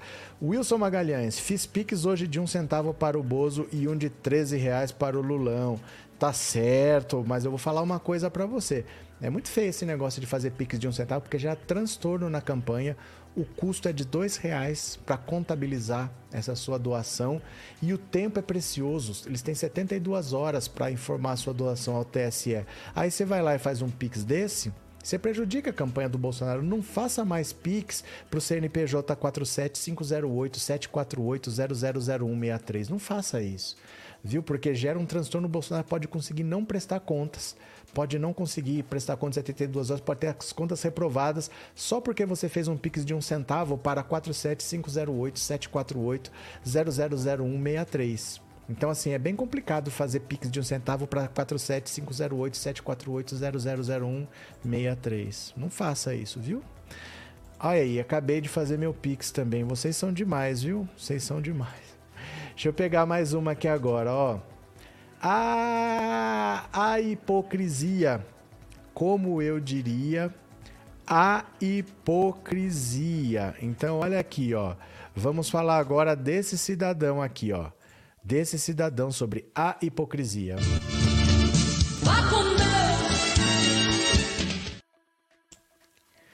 A hipocrisia do Ciranha. Vejam aqui comigo, ó. Deixa eu só compartilhar a tela aqui. Vejam. Ciro critica voto útil que defendia em 2018, né? Eita! Bora! Ciro Gomes está nervoso na reta final de campanha. O candidato do PDT lançou uma cruzada contra o voto útil. Quer evitar que os eleitores abandonem as vésperas da eleição. Na quarta-feira, o pedetista acusou o PT de fazer terrorismo e fascismo de esquerda ao pregar o voto útil, o voto em Lula para encerrar a disputa no primeiro turno. Sabe qual é uma das maiores fraudes das eleições democráticas? É o falso voto útil. É uma mistura de mentira e manipulação grosseira, esbravejou em vídeo divulgado ontem nas redes. Há quatro anos, ele sustentava outra visão do fenômeno. Citava pesquisas eleitorais para defender o voto útil em si mesmo. com base nos números, alegava ter mais chance de vencer Jair Bolsonaro do que o petista Fernando Haddad. O discurso de 2018 fracassou e o de 2022 parece não ter muita chance de colar. Ciro vive um momento difícil. Sua quarta candidatura ao Planalto não decolou. Isolado e com pouco tempo de TV, ele foi incapaz de furar a polarização entre Lula e Bolsonaro. Agora aparenta ter adotado uma política de redução de danos. Se a ida ao segundo turno virou missão quase quase. Que esse quase está fazendo? É missão impossível. O pedetista quer evitar o derretimento antes do primeiro turno. Um desempenho abaixo dos 5% enterraria de vez seu sonho presidencial. Embora diga o contrário, ele pensa em tentar de novo em 2026. Para isso, resolveu apostar tudo no discurso antipetista, mesmo que a estratégia desagrade muitos colegas de partido. Cara de pau! Numa democracia, o eleitor é soberano. Abraçar o voto útil pode ser tão legítimo quanto rejeitá-lo. O importante é saber o que está em jogo ao decidir. Em 2022, o presidente de extrema-direita, com um projeto francamente autoritário, ameaça contestar o resultado das urnas se for derrotado. Isso tem levado pedetistas históricos a defender o voto útil em Lula para liquidar a fatura em 2 de outubro. Ciro já disse que voltaria a Paris com muito mais convicção para não ajudar o ex-presidente num confronto direto com Bolsonaro. O fundador do seu partido faria diferente. No segundo turno de 89, Leonel Brizola arregaçou as mangas e transferiu milhões de votos para Lula no duelo com Fernando Collor. Ao anunciar o apoio, provocou: a política é a arte de engolir sapos. Não seria fascinante fazer agora a elite engolir o Lula, este sapo barbudo? Ah, e essa do sapo barbudo do Brizola era muito engraçado, viu? O Ciro Gomes é muito cara de pau, gente. O Ciro Gomes é muita cara de pau. Ele cansou de pedir voto útil, falando que era só ele que poderia é, derrotar o Bolsonaro, que ele que tinha chance, ele que tinha que ir pro segundo turno. E agora ele não quer. Agora ele não quer mais sem vergonha, né? Carlinhos, Ciro vai para Paris para fugir dos processos depois da eleição. Já tá tendo processo aí, já tá tendo, viu? Dos filhos do Lula, com certeza. Dorival, os verdadeiros cristãos têm que estar longe dos assuntos do mundo, inclusive política. Cristo não faria isso. Ninguém perguntou, Dorival, o que Cristo faria. Não é o nosso assunto. Nós não estamos preocupados com isso, não tá? Se você lá no seu templo quiser discutir isso, beleza. Ninguém vai lá no seu templo dizer que você está errado. Mas aqui não é o lugar, né? A gente tem que saber a conveniência das coisas, né, Dorival? É, tá difícil aguentar o Bozo com suas mentiras. Mentiroso! Ciro é recalcado, disse Sandra. Tebet e Ciro são só tem desejo de poder. Nenhum dos dois está se importando com a população. Nunca se importaram, na verdade. Essa disputa nunca foi sobre a população, né? Professora Nivalda, superchat da Andressa, obrigado por avisar, obrigado pelo superchat também. Deixa eu ver se eu acho aqui. Wilson, eu vi. Deixa eu voltar aqui rapidinho para não ficar aqui Andressa Magalhães. Um colega disse para não doar para o Bozo porque ele vai ter meus dados, ele tem acesso à investigação da PF, não vai ter o meu CPF. Gente, esses dados são públicos. Esses dados são públicos. Se você entrar no Google, você vai achar o seu CPF em algum lugar. Né? Esses dados são públicos. A gente acha que os nossos dados são secretos? Não são. Se você procurar, faz uma pesquisa com o seu nome no Google que você vai descobrir coisa que nem você sabe. Tem tudo seu lá. Esses dados são públicos. Obrigado, viu? É, Elisângela Super Sticker. Obrigado de coração. Obrigado pelo apoio. Cadê? O, o Ciro perdeu a noção e a vergonha. Pronto. É, boa noite. Acabei de fazer meu Pix para contribuir com a Aí. Aí, vê se pode um negócio desse, né? Vê se pode. Célia Barbieri, obrigado pelo super chat, viu? Agora, enquanto o Ciro Gomes está brigando com o voto útil, olha o Ciro se ferrando aqui, ó. Dá uma olhada aqui, deixa eu compartilhar a tela de novo, que perde o compartilhamento. Olha só. ala do PDT assina manifesto contra Ciro para apoiar Lula contra Bolsonaro.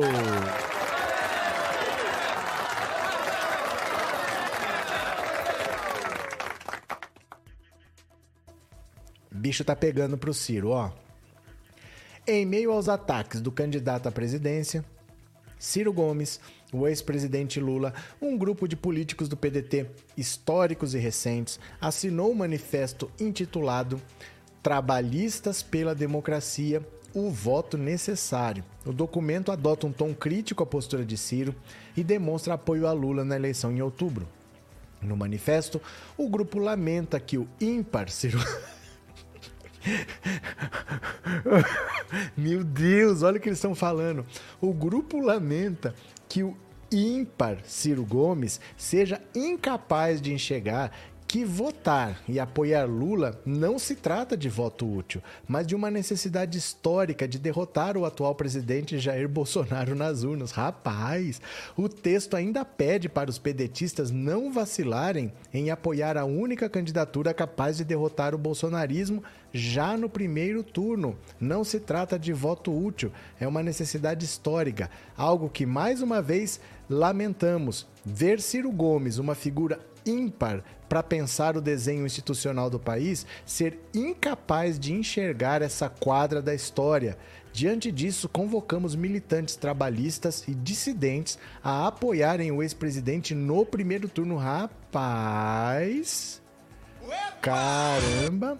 Segundo o posicionamento assinado por 17 integrantes do, e ex-integrantes do PDT, Ciro Gomes mudou a postura após não receber apoio de Lula e do PT nas eleições de 2018. Apesar do pedetista ter ido para Paris após ter ficado em terceiro lugar nas eleições com 12%, o documento afirma que o partido conseguiu unir grande maioria da militância para pedir votos para Fernando Haddad, candidato à presidência pelo PT naquele ano. No entanto, em 2022, com a escalada de ataque de Ciro a Lula, expondo por vezes vocabulário chulo, parte considerável da militância já admite votar nulo e até mesmo apoiar a reeleição do presidente Bolsonaro.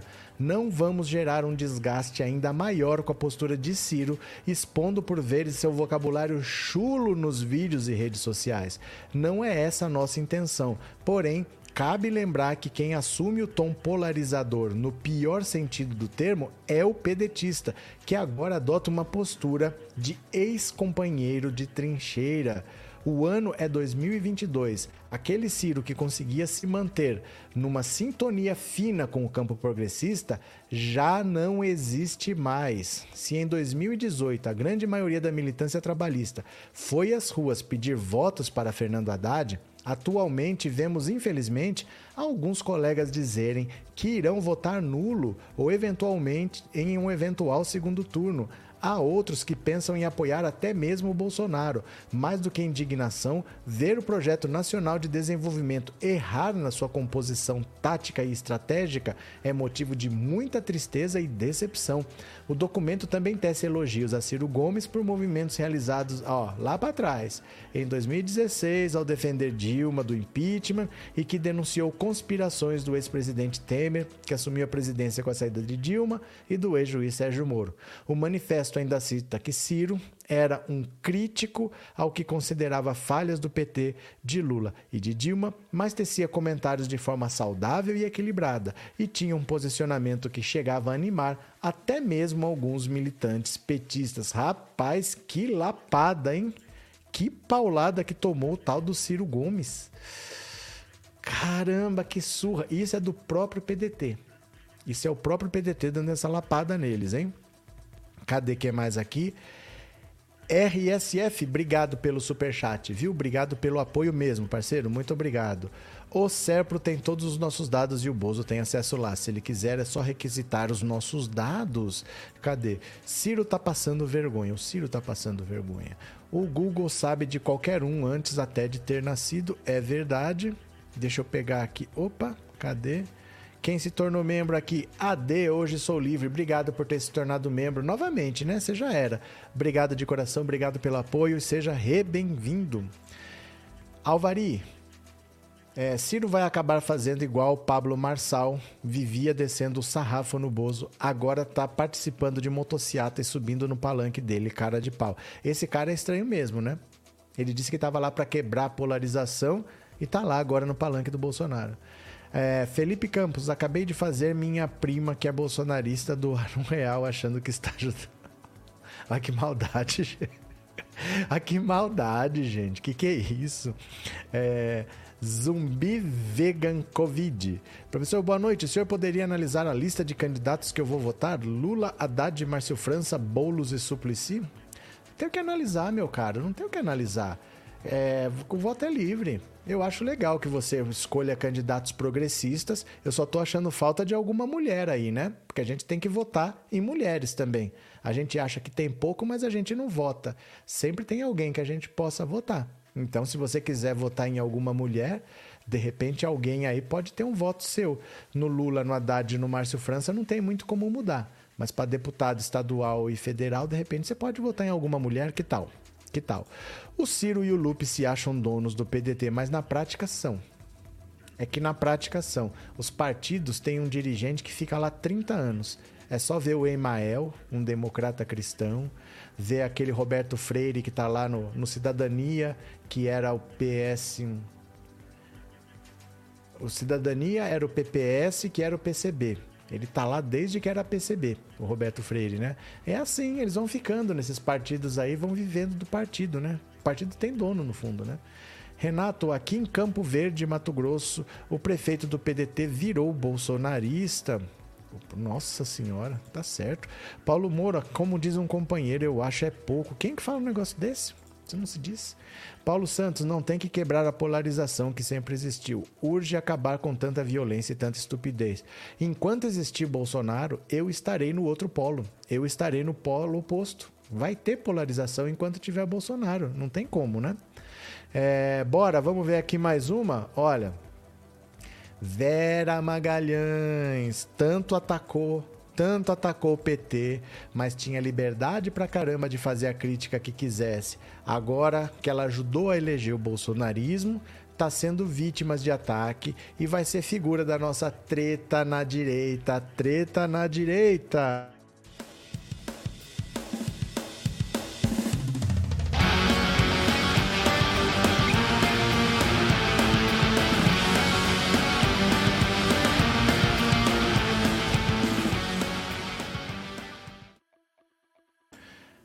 A Vera Magalhães tanto atacou o PT, vou mostrar aqui umas frases dela, mas agora ela está sendo atacada. Quem resolveu atacar agora foi a Damares. Dá uma olhada aqui, ó. Vera Magalhães responde a Damares: tenha compostura. Vai, anda com as cobras, agora está sendo picada, né? A jornalista Vera Magalhães se defendeu dos ataques feitos pela ex-ministra da Mulher Damares Alves nessa quinta-feira, durante a entrevista à Band News em Brasília. Candidato ao Senado, Damares acusou Vera de usar um estupro contra ela. A ex-ministra afirmou que a jornalista riu do estupro sofrido por ela e por isso é uma vergonha para o jornalismo. Lá vem essa frase, né? Você sabe o que a Vera fez comigo? Vera riu do meu estupro de criança aos seis anos de idade. A Vera não pode fazer isso. Ela é uma mulher que é influenciadora. Ela influencia opiniões. Ela disse que eu merecia música do bicho de goiaba, porque eu estava em um pé de goiaba. Ela sabe porque eu estava no pé de goiaba aos 10 anos chorando e quando eu tentei suicídio porque eu tinha sido barbaramente estuprada. Você acha que essa mulher traz algum orgulho para o jornalismo? Ri de uma menininha estuprada. Então, eu não sei o que aconteceu com ela e o Douglas, mas a Vera é realmente uma vergonha para o jornalismo, disse Damares no programa Gente Brasília. Em entrevista à Band News, a jornalista que vem sofrendo ataques do presidente Bolsonaro e seus apoiadores afirmou que o ataque de Damares foi grave. Além de fazer ofensas a mim, ela mentiu. Mentira grave. Ela fala sobre mim, fazendo referência a um fato que nunca aconteceu. Disse que eu sou uma vergonha para o país, sendo que essa é uma frase de Bolsonaro ao responder uma pergunta sobre vacinas. Ela disse que eu tirei sarro do estupro que ela passou. Eu nunca, jamais faria algo nesse sentido. Vera explicou que, o comentar, que comentou um vídeo que havia viralizado nas redes sociais de um testemunho de Damares em uma igreja. O vídeo estava editado e não continha a parte em que a ex-ministra falava sobre o estupro. O que aconteceu e que a ministra sabe que aconteceu foi o seguinte: em 12 de dezembro havia viralizado um vídeo da Damares dizendo sobre Jesus e pedimos uma música. No dia seguinte, ela veio a público dizer sobre o testemunho e aí disse que tinha sido abusada. Algo muito terrível, me solicitou solidarizo. Na mesma hora pedi desculpas, falei que era inapropriado. Portanto, nunca, jamais, em hipótese alguma, tirei sarro de uma criança estuprada. Isso é muito sério. Pra Vera, Damares sabe que a situação é uma mentira. Mentira! Ministra, tenha compostura, tenha respeito, tenha respeito à sua história. Eu sou mãe de dois homens e ensino a eles serem respeitosos, diferentemente de Jair Bolsonaro. Isso tem que parar. Uma candidata não pode ser entrevistada e falar sobre isso sobre uma jornalista. Isso é uma onda de violência contra mim e ela não tem o direito de usar uma entrevista contra mim. Eu pedi desculpas, isso é a isso é a ética e seguirei com o jornalismo, mesmo com os ataques morais. O eleitor de Brasília não merece ser enganado com uma fake news como essa, conclui a jornalista. Eita treta! Eita treta, hein? Mas deixa eu mostrar para vocês as coisas que essa Vera Magalhães falava. Porque assim, ninguém é a favor de violência, mas quando a pessoa ajudou a colocar essa violência lá, foi ela que fez aquele editorial do Estadão dizendo que era uma escolha muito difícil, né? Foi ela que fez aquele editorial. Agora, a, a pessoa violenta que ela colocou lá tá voltando a violência contra ela. Infelizmente, a vida é assim. A gente não pode simplesmente achar que vai apostar na violência e vai ficar imune à violência. Olha, por exemplo, o que, que ela falava do Lula, o que, que ela falava da dona Marisa Letícia. Essa mesma Vera Magalhães. Eu postei no Twitter, eu postei aqui, ó, no Instagram, no Pensando Alto Insta. Se você não me segue, você é uma vergonha da profissão, como diria o Jacan. Você é vergonha da profissão. Deixa eu ver aqui, ó.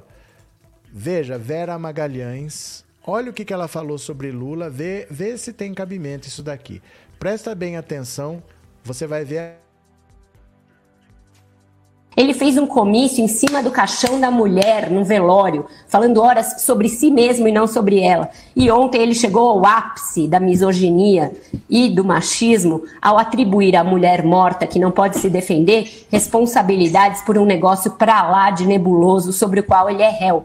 Então, se eu fosse uma feminista, eu partiria para o empoderamento e diria: chega, não vou mais defender esse homem que não tem respeito nenhum pelas mulheres em geral e pela própria mulher em particular. Ele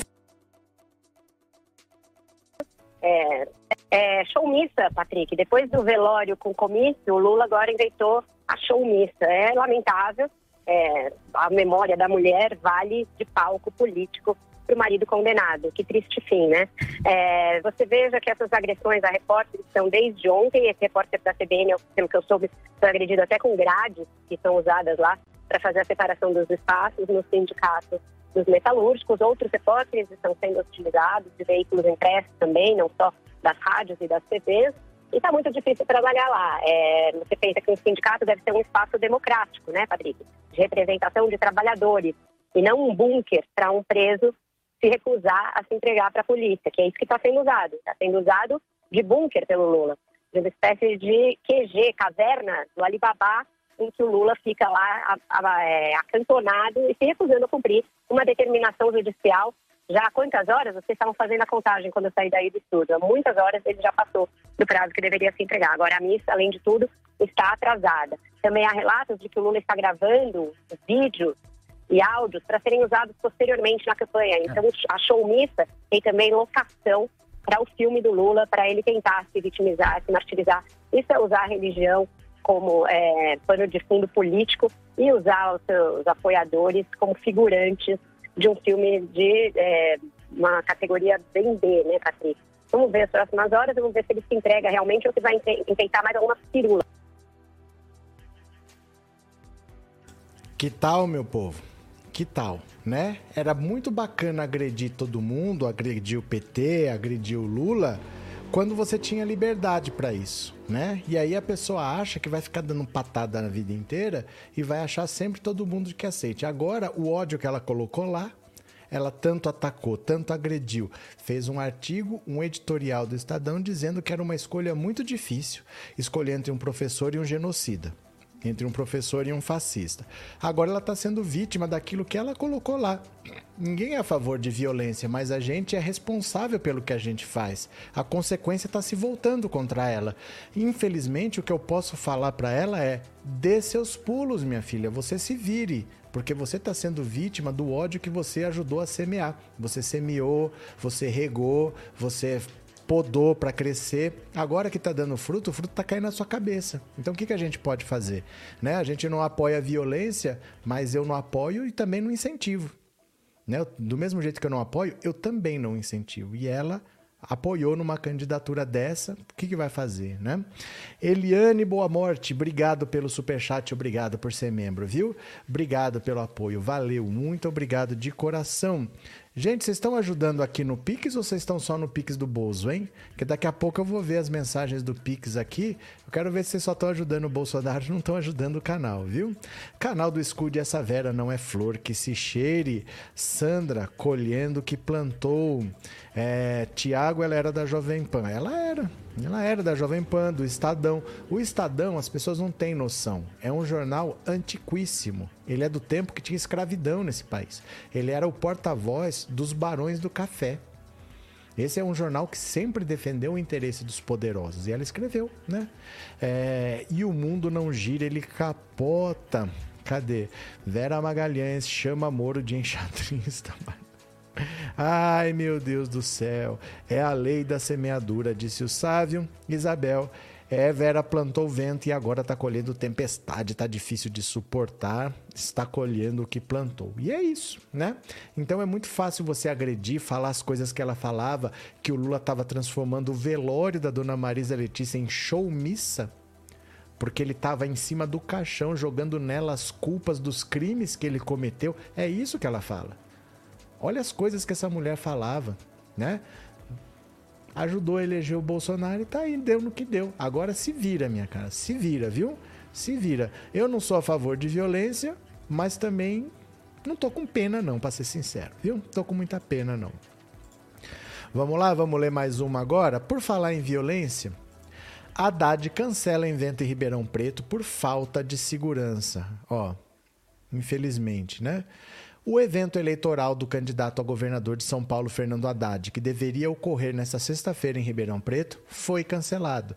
O secretário de comunicação do diretório do PT no município, José Alfredo Carvalho, informou que o temor de um ataque motivou o adiamento. Nossa segurança local acabou tendo informações de fontes confiáveis. Achamos por bem cancelar neste momento. De acordo com Carvalho, a agressão poderia ocorrer no meio por algum infiltrado. Ele também falou sobre a possibilidade de um ataque por drone. O diretório do PT em Ribeirão Preto optou por deixar o comício que iria ocorrer na esplanada do Teatro Pedro II para outra data.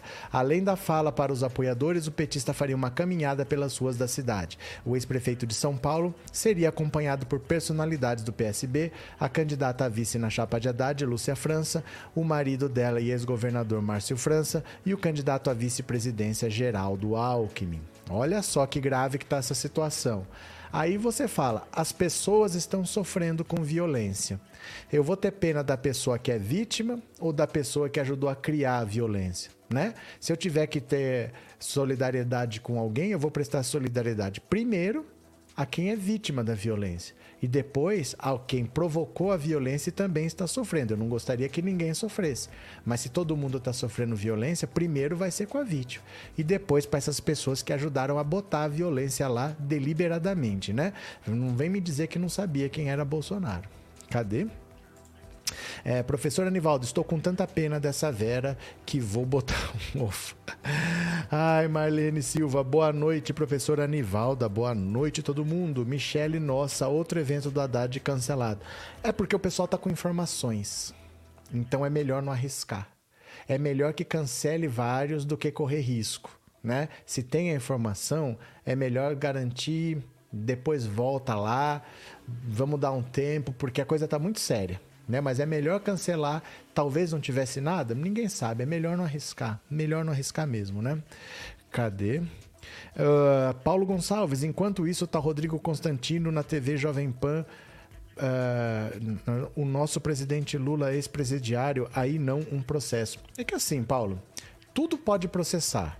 Só que todo processo tem consequências e o Lula não tem tempo para isso não. Se o Rodrigo tem tempo para ficar perdendo com isso, o Lula tem mais o que fazer. Se você processa, tem uma audiência de conciliação. Se não tiver conciliação, aí vai acaba indo para um julgamento. Se o Lula for processar todo mundo que xinga ele, ele não consegue fazer campanha, ele não consegue cuidar do Brasil. Então há muito tempo ele já falou, vai ter que ser uma coisa muito grave para ele processar. Se quiser ofender, ele não tem tempo para isso. Ele tem um país para salvar, não dá para se preocupar com o insignificante do Constantino. Que cabe um processo? Cabe, mas ele não vai fazer isso e ele ainda corre o risco de perder. Sabe por quê? Porque a gente acha que o Brasil inteiro é o STF. Tem um monte de juiz aí que é um monte de Serginho Moro.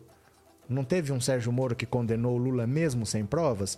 Pode ter um juizinho qualquer aí que dê uma decisão contra o Lula mesmo com o Lula tendo toda a razão. E aí esse cara ainda vai ficar com um papel na mão para falar: tá vendo? Eu chamei de ladrão e a justiça deu razão para mim, então é ladrão, ladrão, ladrão. Às vezes não vale a pena você se meter com isso, sabe? Cadê? É... Eu já botei fogo num panfleto do Bolsonaro e começou a sair um cheiro de enxofre danado. Vixe, Trindade. Jurandir, mas é prejudicial esses cancelamentos. Mas vai fazer o quê? E vai fazer o quê? Vai fazer o quê? Vai se arriscar? Né? A gente não pode. Gente, a vida não é substituível, né? Não é videogame que você tem várias vidas. Não dá para arriscar, né?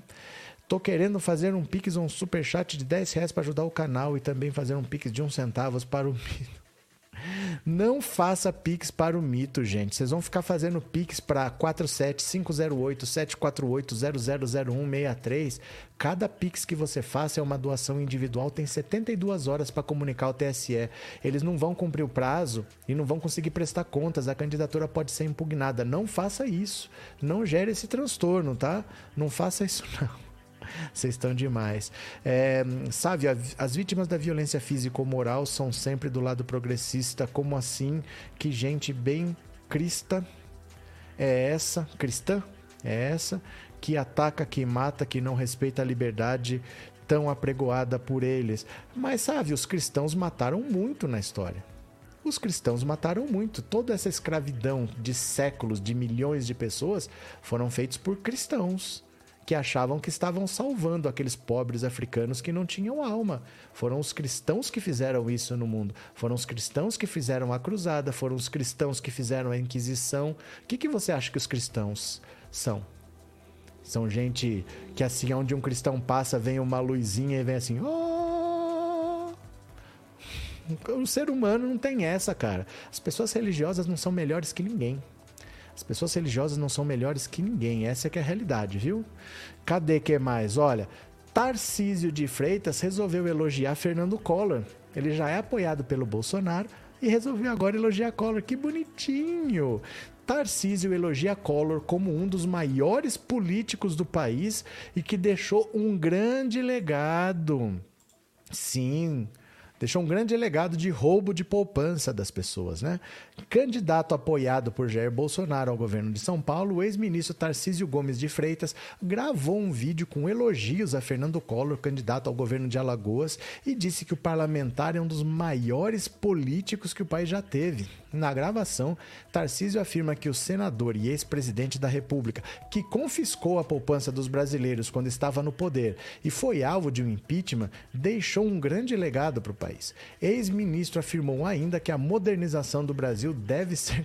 Gente, não é possível o negócio. Que país que esse cara viveu que não é o mesmo que eu? Não é possível. Vestido com uma camisa verde e amarela estampada com o número de seu partido, o candidato ao governo paulista lembrou que foi ministro do governo Bolsonaro e enviou um abraço a Collor e ao vice na chapa Leonardo Dias. Eu tenho certeza de que essa dupla vai estar unida com o presidente Bolsonaro e vai fazer a diferença pelo estado de Alagoas. Fernando Collor é um dos maiores políticos que nós já tivemos, uma pessoa que esteve na presidência da República, que deixou um grande legado, que foi a abertura econômica. Sim, e o esquema PC Farias, né? Graças a ele começamos a andar a passos largos em direção à modernização trazendo empresas de fora, conseguindo aqui superar o atraso tecnológico e nós demos um salto em termos de crescimento. Na sequência, pediu bênção de Deus à chapa de Collor, que vocês sejam muito bem-sucedidos. A disputa pelo governo de Alagoas está embolada entre quatro candidatos. Segundo a, a pesquisa da TV Gazeta IPEC divulgada em setembro, o governador e candidato à reeleição Paulo Dantas tem 24, na sequência Rodrigo Cunha 21, Collor 17 e Rui Palmeira 15. A gravação feita por Tarcísio tem sido explorada pelo governador de São Paulo e candidato à reeleição Rodrigo Garcia contra o ex-ministro. No Twitter, o candidato tucano divulgou o vídeo e criticou o vínculo de seu adversário com o ex-presidente da República. Não queremos o Collor, que confiscou o dinheiro dos brasileiros, dando palpite aqui em São Paulo. Minha referência de gestão pública é o Mário Covas e São Paulo precisa de um governador independente. O tucano também tem explorado em sua campanha o vínculo de Tarcísio com o presidente nacional do PSD, Gilberto Kassab, com o ex-deputado Eduardo Cunha e com a família Bolsonaro. Garcia e Tarcísio disputam uma vaga no segundo turno contra o candidato do PT, Fernando Haddad, que lidera as pesquisas de intenção de voto. Segundo o Datafolha, Haddad tem 36, Tarcísio 22 e Garcia 19. O governador é o candidato que mais cresceu nas três pesquisas Datafolha e está em empate técnico com o ex-ministro de Bolsonaro. Garcia tem investido nos últimos dias em ataques à campanha de Tarcísio na tentativa de ocupar o segundo lugar. Já Haddad tem destacado o apoio de Bolsonaro a Tarcísio para vincular o candidato do Republicanos aos problemas do governo federal. Tem reforçado também a proximidade de Rodrigo Garcia teve com Paulo Maluf, Celso Pita e Kassab. Olha, você querer elogiar o Collor o Collor teve um dos maiores esquemas de corrupção, esse sim, de bilionário. Diz, Dizia-se na época que o dinheiro não é o dinheiro de hoje, né? nem era plano real ainda. Mas eles fizeram uma festa para comemorar o primeiro bilhão roubado. O PC Farias, aquilo desviou dinheiro até não poder mais. Era a República de Alagoas que se falava naquela época. Foi corrupção do começo ao fim, foi o roubo da poupança de todo mundo, todo mundo perdeu dinheiro.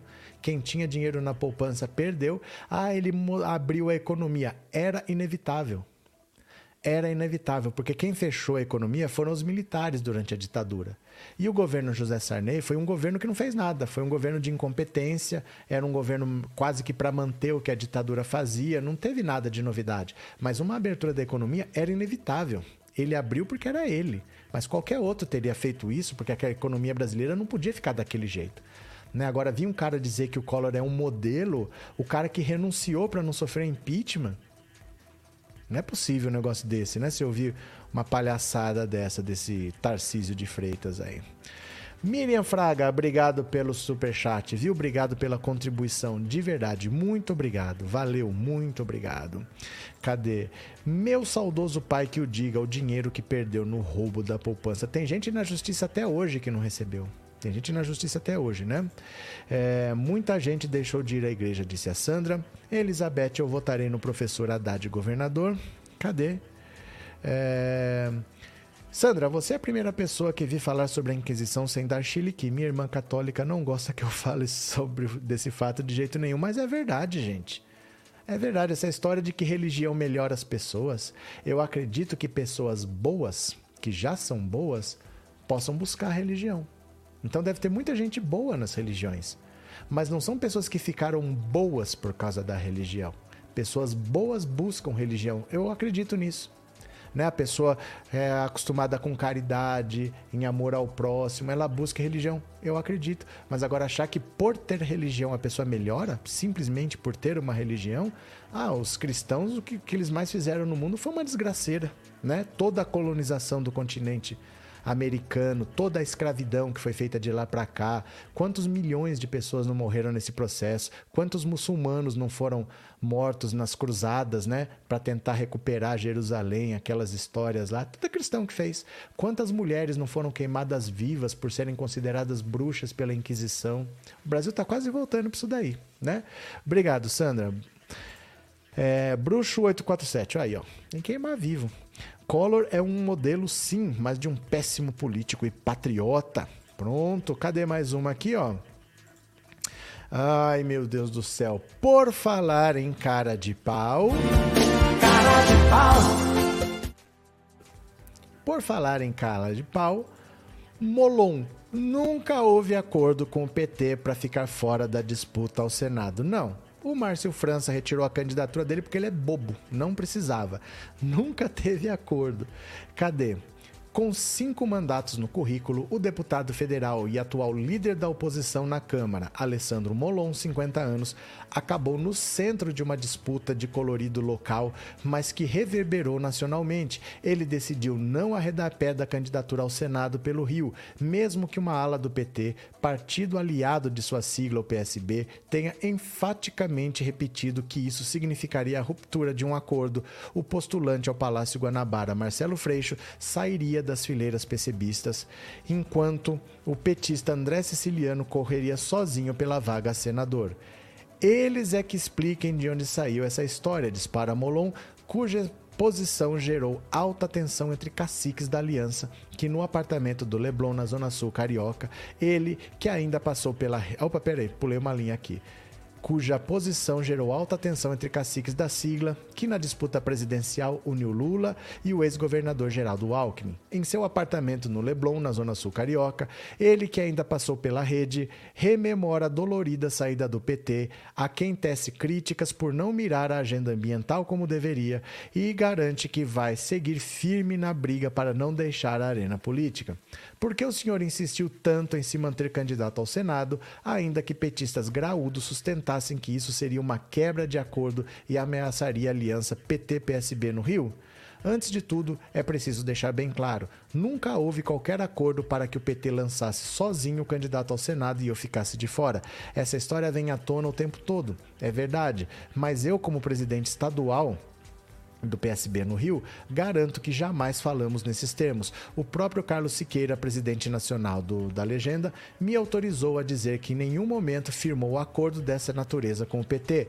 A turma que afirma tal coisa precisa esclarecer em que reunião se tratou do tema e quem assumiu, afinal, esse compromisso. Francamente, eu não sei. Então o PT está mentindo? Os que teimam repetir essa versão é que devem responder essa pergunta. Faria sentido o PT selar uma aliança encabeçada pelo PSB no terceiro maior colégio eleitoral do país sem colocar nenhum quadro seu em destaque no páreo? O Rio não é exceção tanto assim que em 15 estados houve alinhamento entre as duas siglas, em outros 12. Não, conversei inclusive com o alto escalão do PT nacional. Eles entenderam que o melhor era que a vaga ao Senado fosse minha pelas chances que tenho, mas disseram que havia um pleito local que não estavam conseguindo contornar. Há uma pressão para tirar dinheiro da minha campanha. Gastar tempo para me asfixiar é um erro estratégico. Tem gente do PT que age para me desqualificar é fogo amigo. Nos bastidores, chegou-se a cogitar até um rompimento da aliança no Rio e em outros estados, como Pernambuco, em decorrência do impasse fluminense. Nem isso abalou sua convicção de seguir candidato? Esse caso está resolvido. Lula vai apoiar o nosso candidato Marcelo Freixo para o governo e o André Siciliano do PT para o Senado. E o ex-presidente terá seguramente o meu voto. Nunca, aliás, atuei para que o siciliano saísse da corrida, como fizeram comigo. Agora, acho tudo isso uma perda de energia à toa, justo numa etapa da vida democrática em que as forças progressistas precisam estar unidas para derrotar Bolsonaro em uma eleição que já se sabe não será nada fácil. Lembrando que nesse espectro ideológico sou eu que estou à frente nas pesquisas, o único com chances de vencer o postulante bolsonarista. Os últimos levantamentos mostram o senhor bem atrás de Romário, do mesmo PL do presidente, o atual líder nas aferições. Considere estar ainda considera estar diante de um oponente qualificado, andam surgindo por aí fatos contra Romário que o desabonam para uma candidatura ao Senado, como, por exemplo, a ocultação de uma Ferrari na declaração de bens. Além disso, o que posso dizer sobre ele como senador? Que Romário foi um excelente jogador de futebol. Procede a informação de que o PT, incluindo aí a presidente da sigla, Glaze Hoffman, pressionou o PSB para tirar dinheiro de sua campanha e que seu partido teria acatado? Sim. Houve essa pressão, um grave erro, mas não sei ainda o que vai acontecer. A direção nacional do PSB não tomou uma decisão. Estou falando com eles para tentar reverter a tendência de que ocorra e, enquanto isso, para não ficar de mãos vazias nem ser pego de surpresa, lancei uma vaquinha angariando doações. Mas repito, gastar tempo para asfixiar a candidatura de um aliado é um erro estratégico. Recebo ataques nas redes que não vêm de bolsonaristas, não. Tem gente do PT ali que age para me desqualificar. É fogo amigo. Por que avalia que essas eleições presidenciais serão tão difíceis? Bom, aí deixa pra lá, deixa pra lá, deixa ele lá. Vamos, já falamos do Molon. Agora, a cara de pau dele de falar que nunca houve acordo com o PT, veja, o André Siciliano, o André Siciliano, ele era candidato ao governo do estado. Ia ser o André Siciliano e o Freixo. Aí houve o acordo nacional. O Lula presidente e o Alckmin de vice. Quando houve esse acordo nacional, então não vale a pena você concorrer com você mesmo.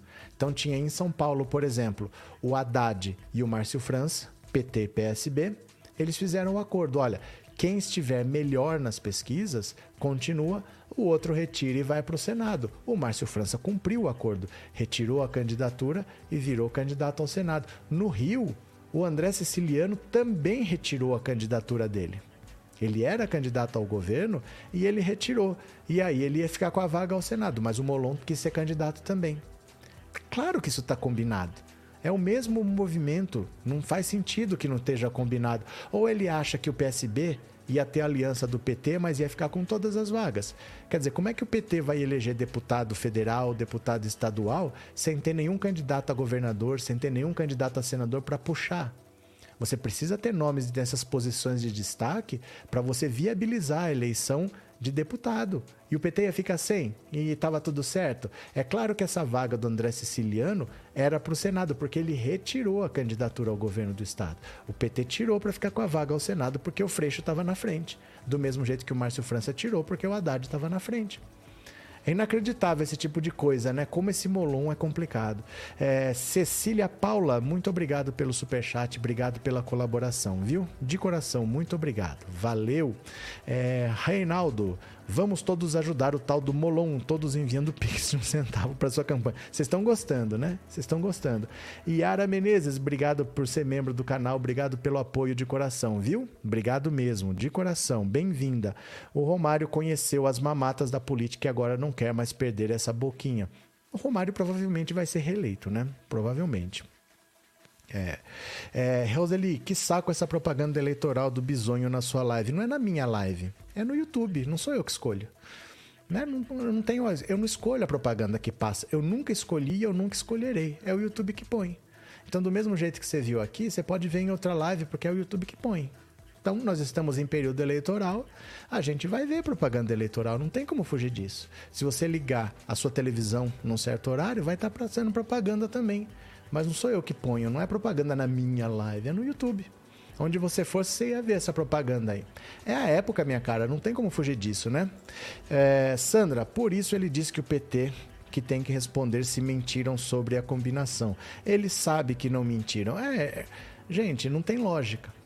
Não tem lógica o PSB ficar com todas as vagas, porque é uma aliança todos precisam ter candidatos. Não a parceria tem que crescer junto. Ninguém vai falar, não vai só você, toma o meu dinheiro, toma o meu tempo e vai você sozinho. Molon é complicado, Molon é bem complicado, viu? Zumbi vegetariano. Professor, meu pai indicou sua live e agora estamos viciados. Vem suas lives e sua inteligência falando, falamos todo dia. Eu vejo. Zumbi vegetariano. Valeu, meu caro. Obrigado. Seja bem-vindo, viu? Fique aí. Eu vejo que vocês estão sempre aí. É um prazer. Josenildo, o pastor não vê nós como evangélico, mas como massa de manobra. Josenildo, é que assim, um dia você vai entender que a maior parte das igrejas só quer dinheiro mesmo. Por trás de tudo que eles falam, só tem o objetivo de ganhar dinheiro. Ah, mas a minha não é. Eu não disse todas. Eu disse que a maioria são só CNPJs, são empresas para gerar dinheiro. Eles usam como pretexto a religião. A maioria não está nem aí para a fé, é um emprego.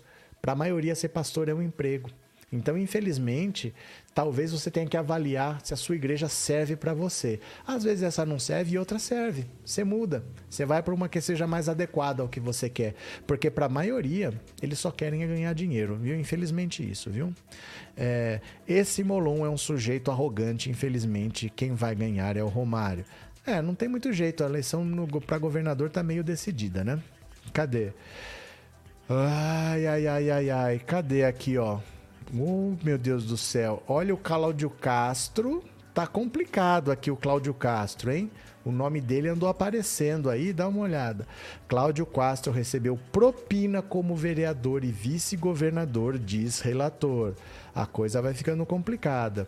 Um novo depoimento de Marcos Vinícius Azevedo da Silva, empresário e ex-assessor do governador do Rio, Cláudio Castro, detalha supostos recebimentos de propina pelo atual candidato à reeleição enquanto era vereador na capital fluminense. Ele também corrobora outra delação que diz que Castro, à época que era vice-governador, carregou propina em uma mochila. Marcos Vinícius diz ainda que Castro recebeu propina no exterior 20 mil dólares em uma viagem com uma família a Orlando, na Flórida, onde ficam os parques da Disney.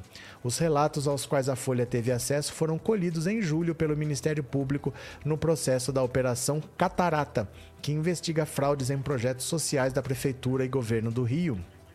O UOL cruzou informações do delator com datas de assinaturas e pagamentos de contratos e até com o decreto do governador do Rio que permitiu a transferência dos contratos para a vice-governadoria então comandada por Castro. O que Castro diz?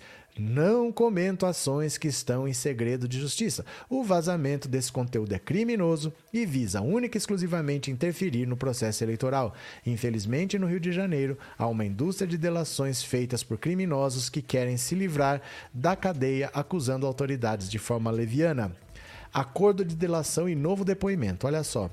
O ex-assessor já havia assinado um acordo de colaboração premiada com a PGR em agosto de 2020, homologado no fim desse ano e pelo então ministro do STF Marco Aurélio Melo. O conteúdo está sob sigilo. O Ministério Público do Rio pediu neste ano para aderir ao acordo a fim de colher mais informações sobre os réus sem foro privilegiado na ação que tramita desde 2019 na 26ª Vara Criminal do Tribunal de Justiça do Rio. No entanto, novo depoimento de uma hora e meia, o empresário dedicou 25 minutos para falar de supostos esquemas envolvendo Castro. O vídeo foi enviado ao STJ para que o tribunal se manifeste a respeito da competência para análise das denúncias envolvendo o governador. Marcos Vinícius foi assessor de Castro na Câmara Municipal entre abril e agosto de 2017. Dono de uma das empresas investigadas na Catarata, ele chegou a ser preso em julho de 2019. Hoje responde ao processo em liberdade. Marcos Vinícius disse que Castro se aproximou dele em 2015, quando o então cantor católico, come... o Cláudio Castro, viu? O cantor católico aqui é o Cláudio Castro, começava a planejar seu ingresso na política. Ele disse que assumiu a coordenação da campanha de Castro à Câmara, à época no PSC, e exigiu um cargo em seu gabinete. O delator conta ter conseguido o apoio do empresário Flávio Chadud, também dono de uma firma acusada na Catarata. Quando eu trouxe um candidato em potencial a ser eleito vereador, o Flávio Chadud não perdeu a oportunidade. Ele tem um olhar como poucos. Ele até ajudou dando 50 mil para me ajudar a pagar umas despesas da campanha do Cláudio. Castro foi eleito vereador em 2016 com apenas 10 mil votos. Ele chegou à Câmara graças à votação do vereador Carlos Bolsonaro, que impulsionou o PSC. Marcos Vinícius, que também era funcionário de carreira da Prefeitura do Rio, ficou de fato lotado no gabinete de, de Castro entre abril e agosto de 2017. Não houve registro oficial no TSE de doações de Flávio Chadud. Castro declarou ter arrecadado 93.600. Marcos Vinícius afirma que, como vereador, Castro intercedeu em 2017 junto ao então prefeito Marcelo Crivella para que os dois contratos de uma ONG ligado ao delator e de uma empresa de Chadud fossem incorporados pela SUBPD, Subsecretaria de Pessoa com Deficiência, sob o comando de aliados do grupo. Na gestão anterior de Eduardo Paes, os contratos ficavam sob a Secretaria do Envelhecimento Ativo, comandado pela ex-deputada federal Cristiane Brasil, filha do Roberto Jefferson. Ou apadrinhados dela. A pasta foi extinta e tudo passou para a Secretaria do Desenvolvimento Social, com a vereadora Teresa Berger à frente, com quem não havia acerto. O delator conta que os contratos foram transferidos para a SUPBPD após a intervenção de Castro. Em troca disso, o então vereador votaria a favor do aumento do IPTU, projeto de lei impopular proposto logo no início da gestão Crivella. Lá na SUBPD, esses dois contratos passaram a dar propina e capital político para o então vereador Cláudio Castro em 2017 para 2018. Aí acabou o dinheiro e isso morreu em fevereiro de 2018. Mas no mesmo ano ele foi eleito vice-governador. O delator não detalha os valores supostamente recebidos por Castro. Foto publicada pela Prefeitura do Rio em 1 de março de 2017 mostra Castro reunido com Crivella e o então subsecretário de Pessoa com Deficiência, Geraldo Nogueira, para discutir propostas de políticas públicas. Nas duas votações de aumento do IPT Em agosto e setembro, o então vereador votou a favor da proposta. Carlos Bolsonaro, à época, também votou contra. De fato, os contratos foram prorrogados sob a subsecretaria da pessoa com deficiência. O subsecretário autorizou em 4 de julho, em termo aditivo de 6 milhões e meio um contrato com a ONG Ibrapes ligada a Marcos Vinícius. Nogueira assinou em 16 de setembro termo para prorrogar contrato da Servilog Rio, consultoria e assessoria empresarial, de Xadude no valor de 3,488 milhões de reais. Segundo Marcos Vinícius, havia no governo estadual desde 2015 um esquema para beneficiar ele e Flávio Chadud com contratos de projetos sociais da Fundação Leão 13. Em 2019, com Witzel como governador e Castro vice, a Leão ficou sob o comando do então, da então secretária de Desenvolvimento Social, Fabiana Bentes, que não tinha acerto com o grupo. O delator diz que em 2018 Castro fez pressão para que ela não assumisse a pasta sem sucesso. Marcos Vinícius diz então ter sugerido a publicação de um decreto com o objetivo de passar a Leão 13 para a vice-governadoria. Desta forma, o contrato da empresa de Xadud foi renovado. Já o de Marcos Vinícius foi rescindido, segundo ele, porque o fato de o delator já ter sido assessor de Castro poderia levantar suspeitas. Marcos Vinícius disse ter falado para Castro à época deixa o novo olhar, projeto da empresa de Xadud, prosseguir. Você, Cláudio Castro, passa a ser o dono do contrato. Ou seja, dono do contrato é você diz quem vai atender e a propina que sobra é sua. E do Marcos Vinícius, fala de si próprio na terceira pessoa, o agente social o Marcos vai mandar um ofício para Leão 13 pedindo cancelamento, uma rescisão contratual. E mais tarde vocês dão um contrato para o Marcos, para ele ter a contrapartida dele. Na, na véspera de, de eu ser preso, eu estava negociando esse novo contrato que substituiria o que eu abri mão, a, o agente social. Dias antes, o então presidente da Fundação Leão 13, o Alan Borges, e a esposa dele estavam na minha casa negociando o contrato que eu abri mão. Em 9 de janeiro de 2019, Witzel publicou um, um decreto transferindo a Fundação Leão 13 da Subsecretaria de Desenvolvimento Social para a vice-governadoria. 20 dias depois, a Leão 13 assinou um termo aditivo estendendo por mais um ano o contrato do Novo Olhar, assinado em 2018. No dia anterior, o contrato da empresa de Marcos Vinícius foi cancelado. Alan Borges continua no governo Castro. Ele coordena o projeto Cidade Integrada, é principal iniciativa social para favelas da atual gestão. Ao ser perguntado pelo MP sobre as, diferentes, as diferentes formas de pagamento de propina, o delator cita uma remessa de 20 mil dólares que teria sido realizada entre 2018 e 2019 para ajudar a bancar uma viagem de Castro com a família para Orlando. Exemplo concreto do novo olhar.